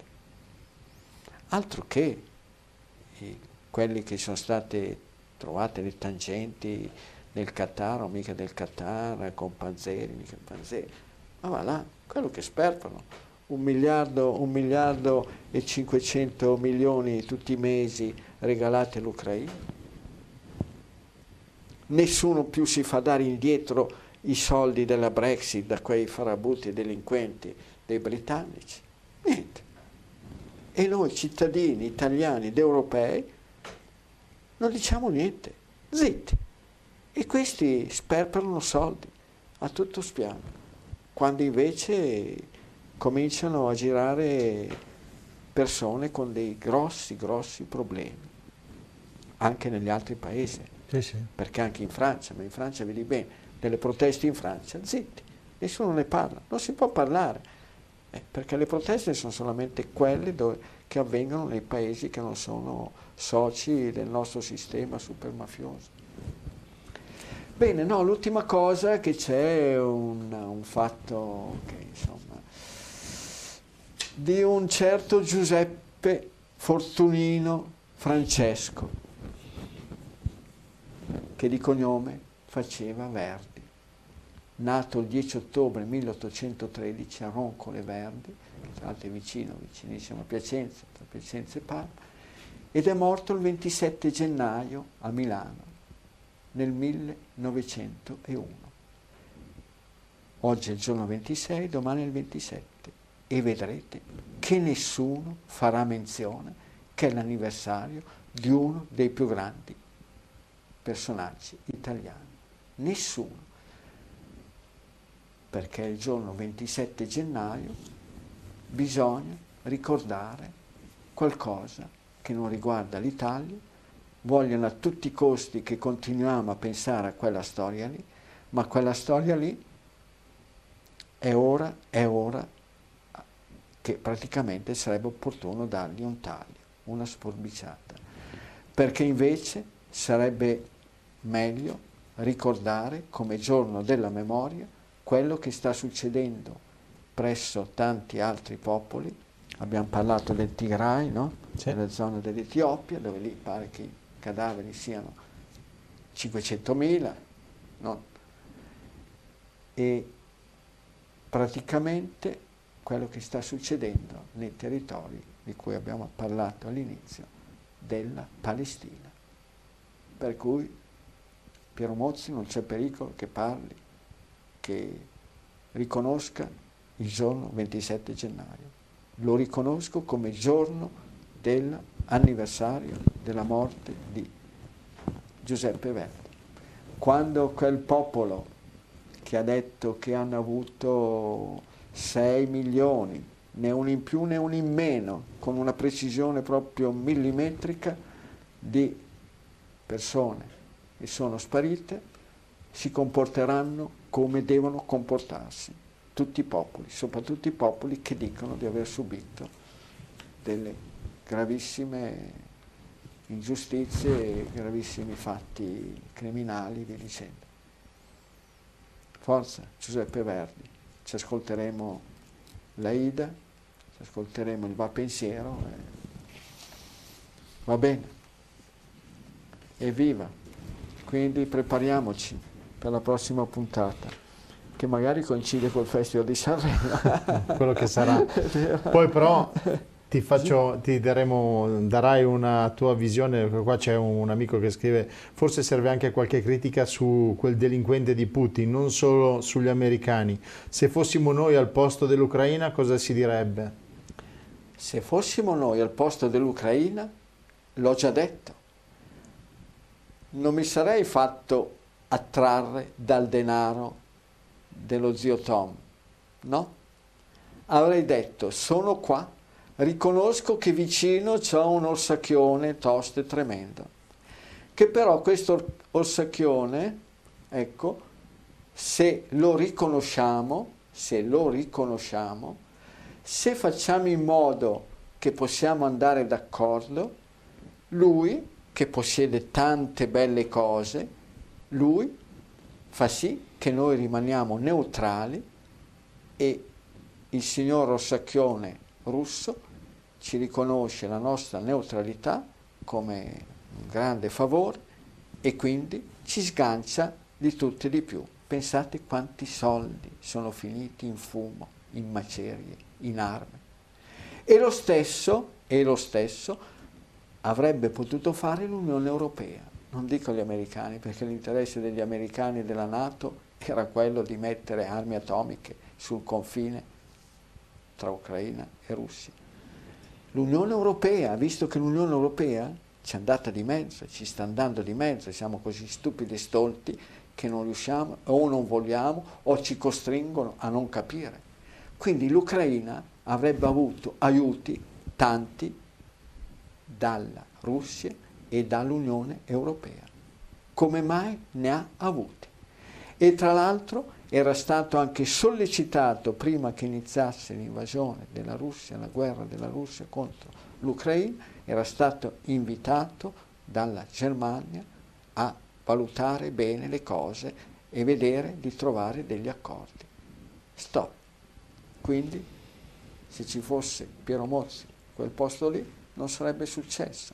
Tra l'altro anche oggi quel mattacchione dell'ex presidente del, degli Stati Uniti, Trump ha detto, ma questi non si accorgono, riferito ai suoi, non si accorgono che stanno portando il pianeta sull'orlo, sull'orlo di una guerra nucleare, che tra l'altro sai che è stato messo a punto quel quell'orologio no, che dice sì, quanto sì, manca, per cui mancherebbe quanto 90 Pochissimo. secondi, neanche più 100 mm. secondi. Va bene che ad esempio nel basket a 90 secondi non finiscono mai perché eh, si conta solamente il tempo giocato e ha detto quando non ci vorrebbe molto per risolvere le cose. Ma Trump ufficialmente non è stato votato, ha perso le elezioni, qualcuno dubita e ha dei sospetti, che, siano state del tutto, che non siano state del tutto regolari, ma forse, forse non saremmo finiti in una situazione di questo tipo, con un mattacchione da una parte Putin, un mattacchione dall'altra Trump, che del resto abbiamo ben visto come era finita la faccenda in Siria. Bene. Trump aveva avvisato, aveva avvisato i russi no? Che togliessero, che togliessero il personale dalla base che era stata poi colpita, basta. L'America ci aveva fatto la sua bella figura dicendo vedete li abbiamo colpiti, la Russia ci aveva fatto la sua bella figura che non aveva perso uomini se non qualche capannone o qualche uh, armamentario di, di, di, datato da, da un bel po'. E le cose fanno così anche perché inesorabilmente, ineluttabilmente bisognerà trovare un accordo. Ma fino a che c'è quel delinquente, perché oramai lo sta capendo, che tra un po' la sua gente gli darà la corsa. Quando la gente sarà libera veramente di pensare le cose, ecco, prenderà Zelensky e come minimo lo rincorrerà. Dopodiché magari può finire anche come è successo a qualcun altro anche da queste parti. Poi si vedrà, noi non abbiamo nessun potere, non abbiamo nessun potere decisionale, noi stiamo solamente subendo, subendo dei danni incredibili da questa storia qua che ma veramente rendetevi conto cosa poteva essere l'Ucraina, che paradiso terrestre, soldi, soldi non armi, soldi dal, Piero, ne parliamo cose. martedì, dai, abbiamo soldi. fatto una puntata a parlare di salute, se no poi chiudiamo eh, con t- troppi una, minuti. Questa troppi è una minuti. salute importante. Sì, eh, sì, sì, mamma sì, mia. Sì. Va bene. Dai, 342 Dai. 397 2391, il nostro Forza. WhatsApp la mail del dottore. Mi raccomando, l'imbroglio, l'imbroglio che riguarda la mia persona, eh, che utilizza la mia persona per imbrogliare i cittadini italiani che vi propongono determinati prodotti che utilizz utilizzando la mia immagine è tutto un imbroglio, è tutta una falsità. Ho già fatto quattro denunce, lo Stato italiano non c'è. Quindi. Ok. L'appuntamento è anche sabato al cinema di Bobbio per vedere le, il film Gli Invisibili. Sì, Gli Invisibili. Orario le 16? Alle ore 16. Ok, sì.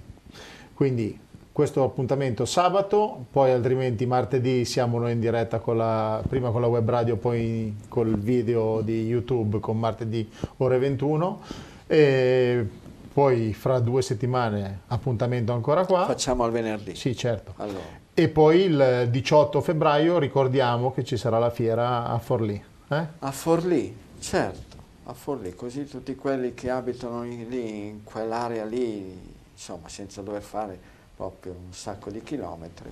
Fiera di Forlì alle ore 14. Sì. Grazie a tutti, eh, buona serata a tutti, grazie per la vostra compagnia. Va bene, evviva, tante cose belle.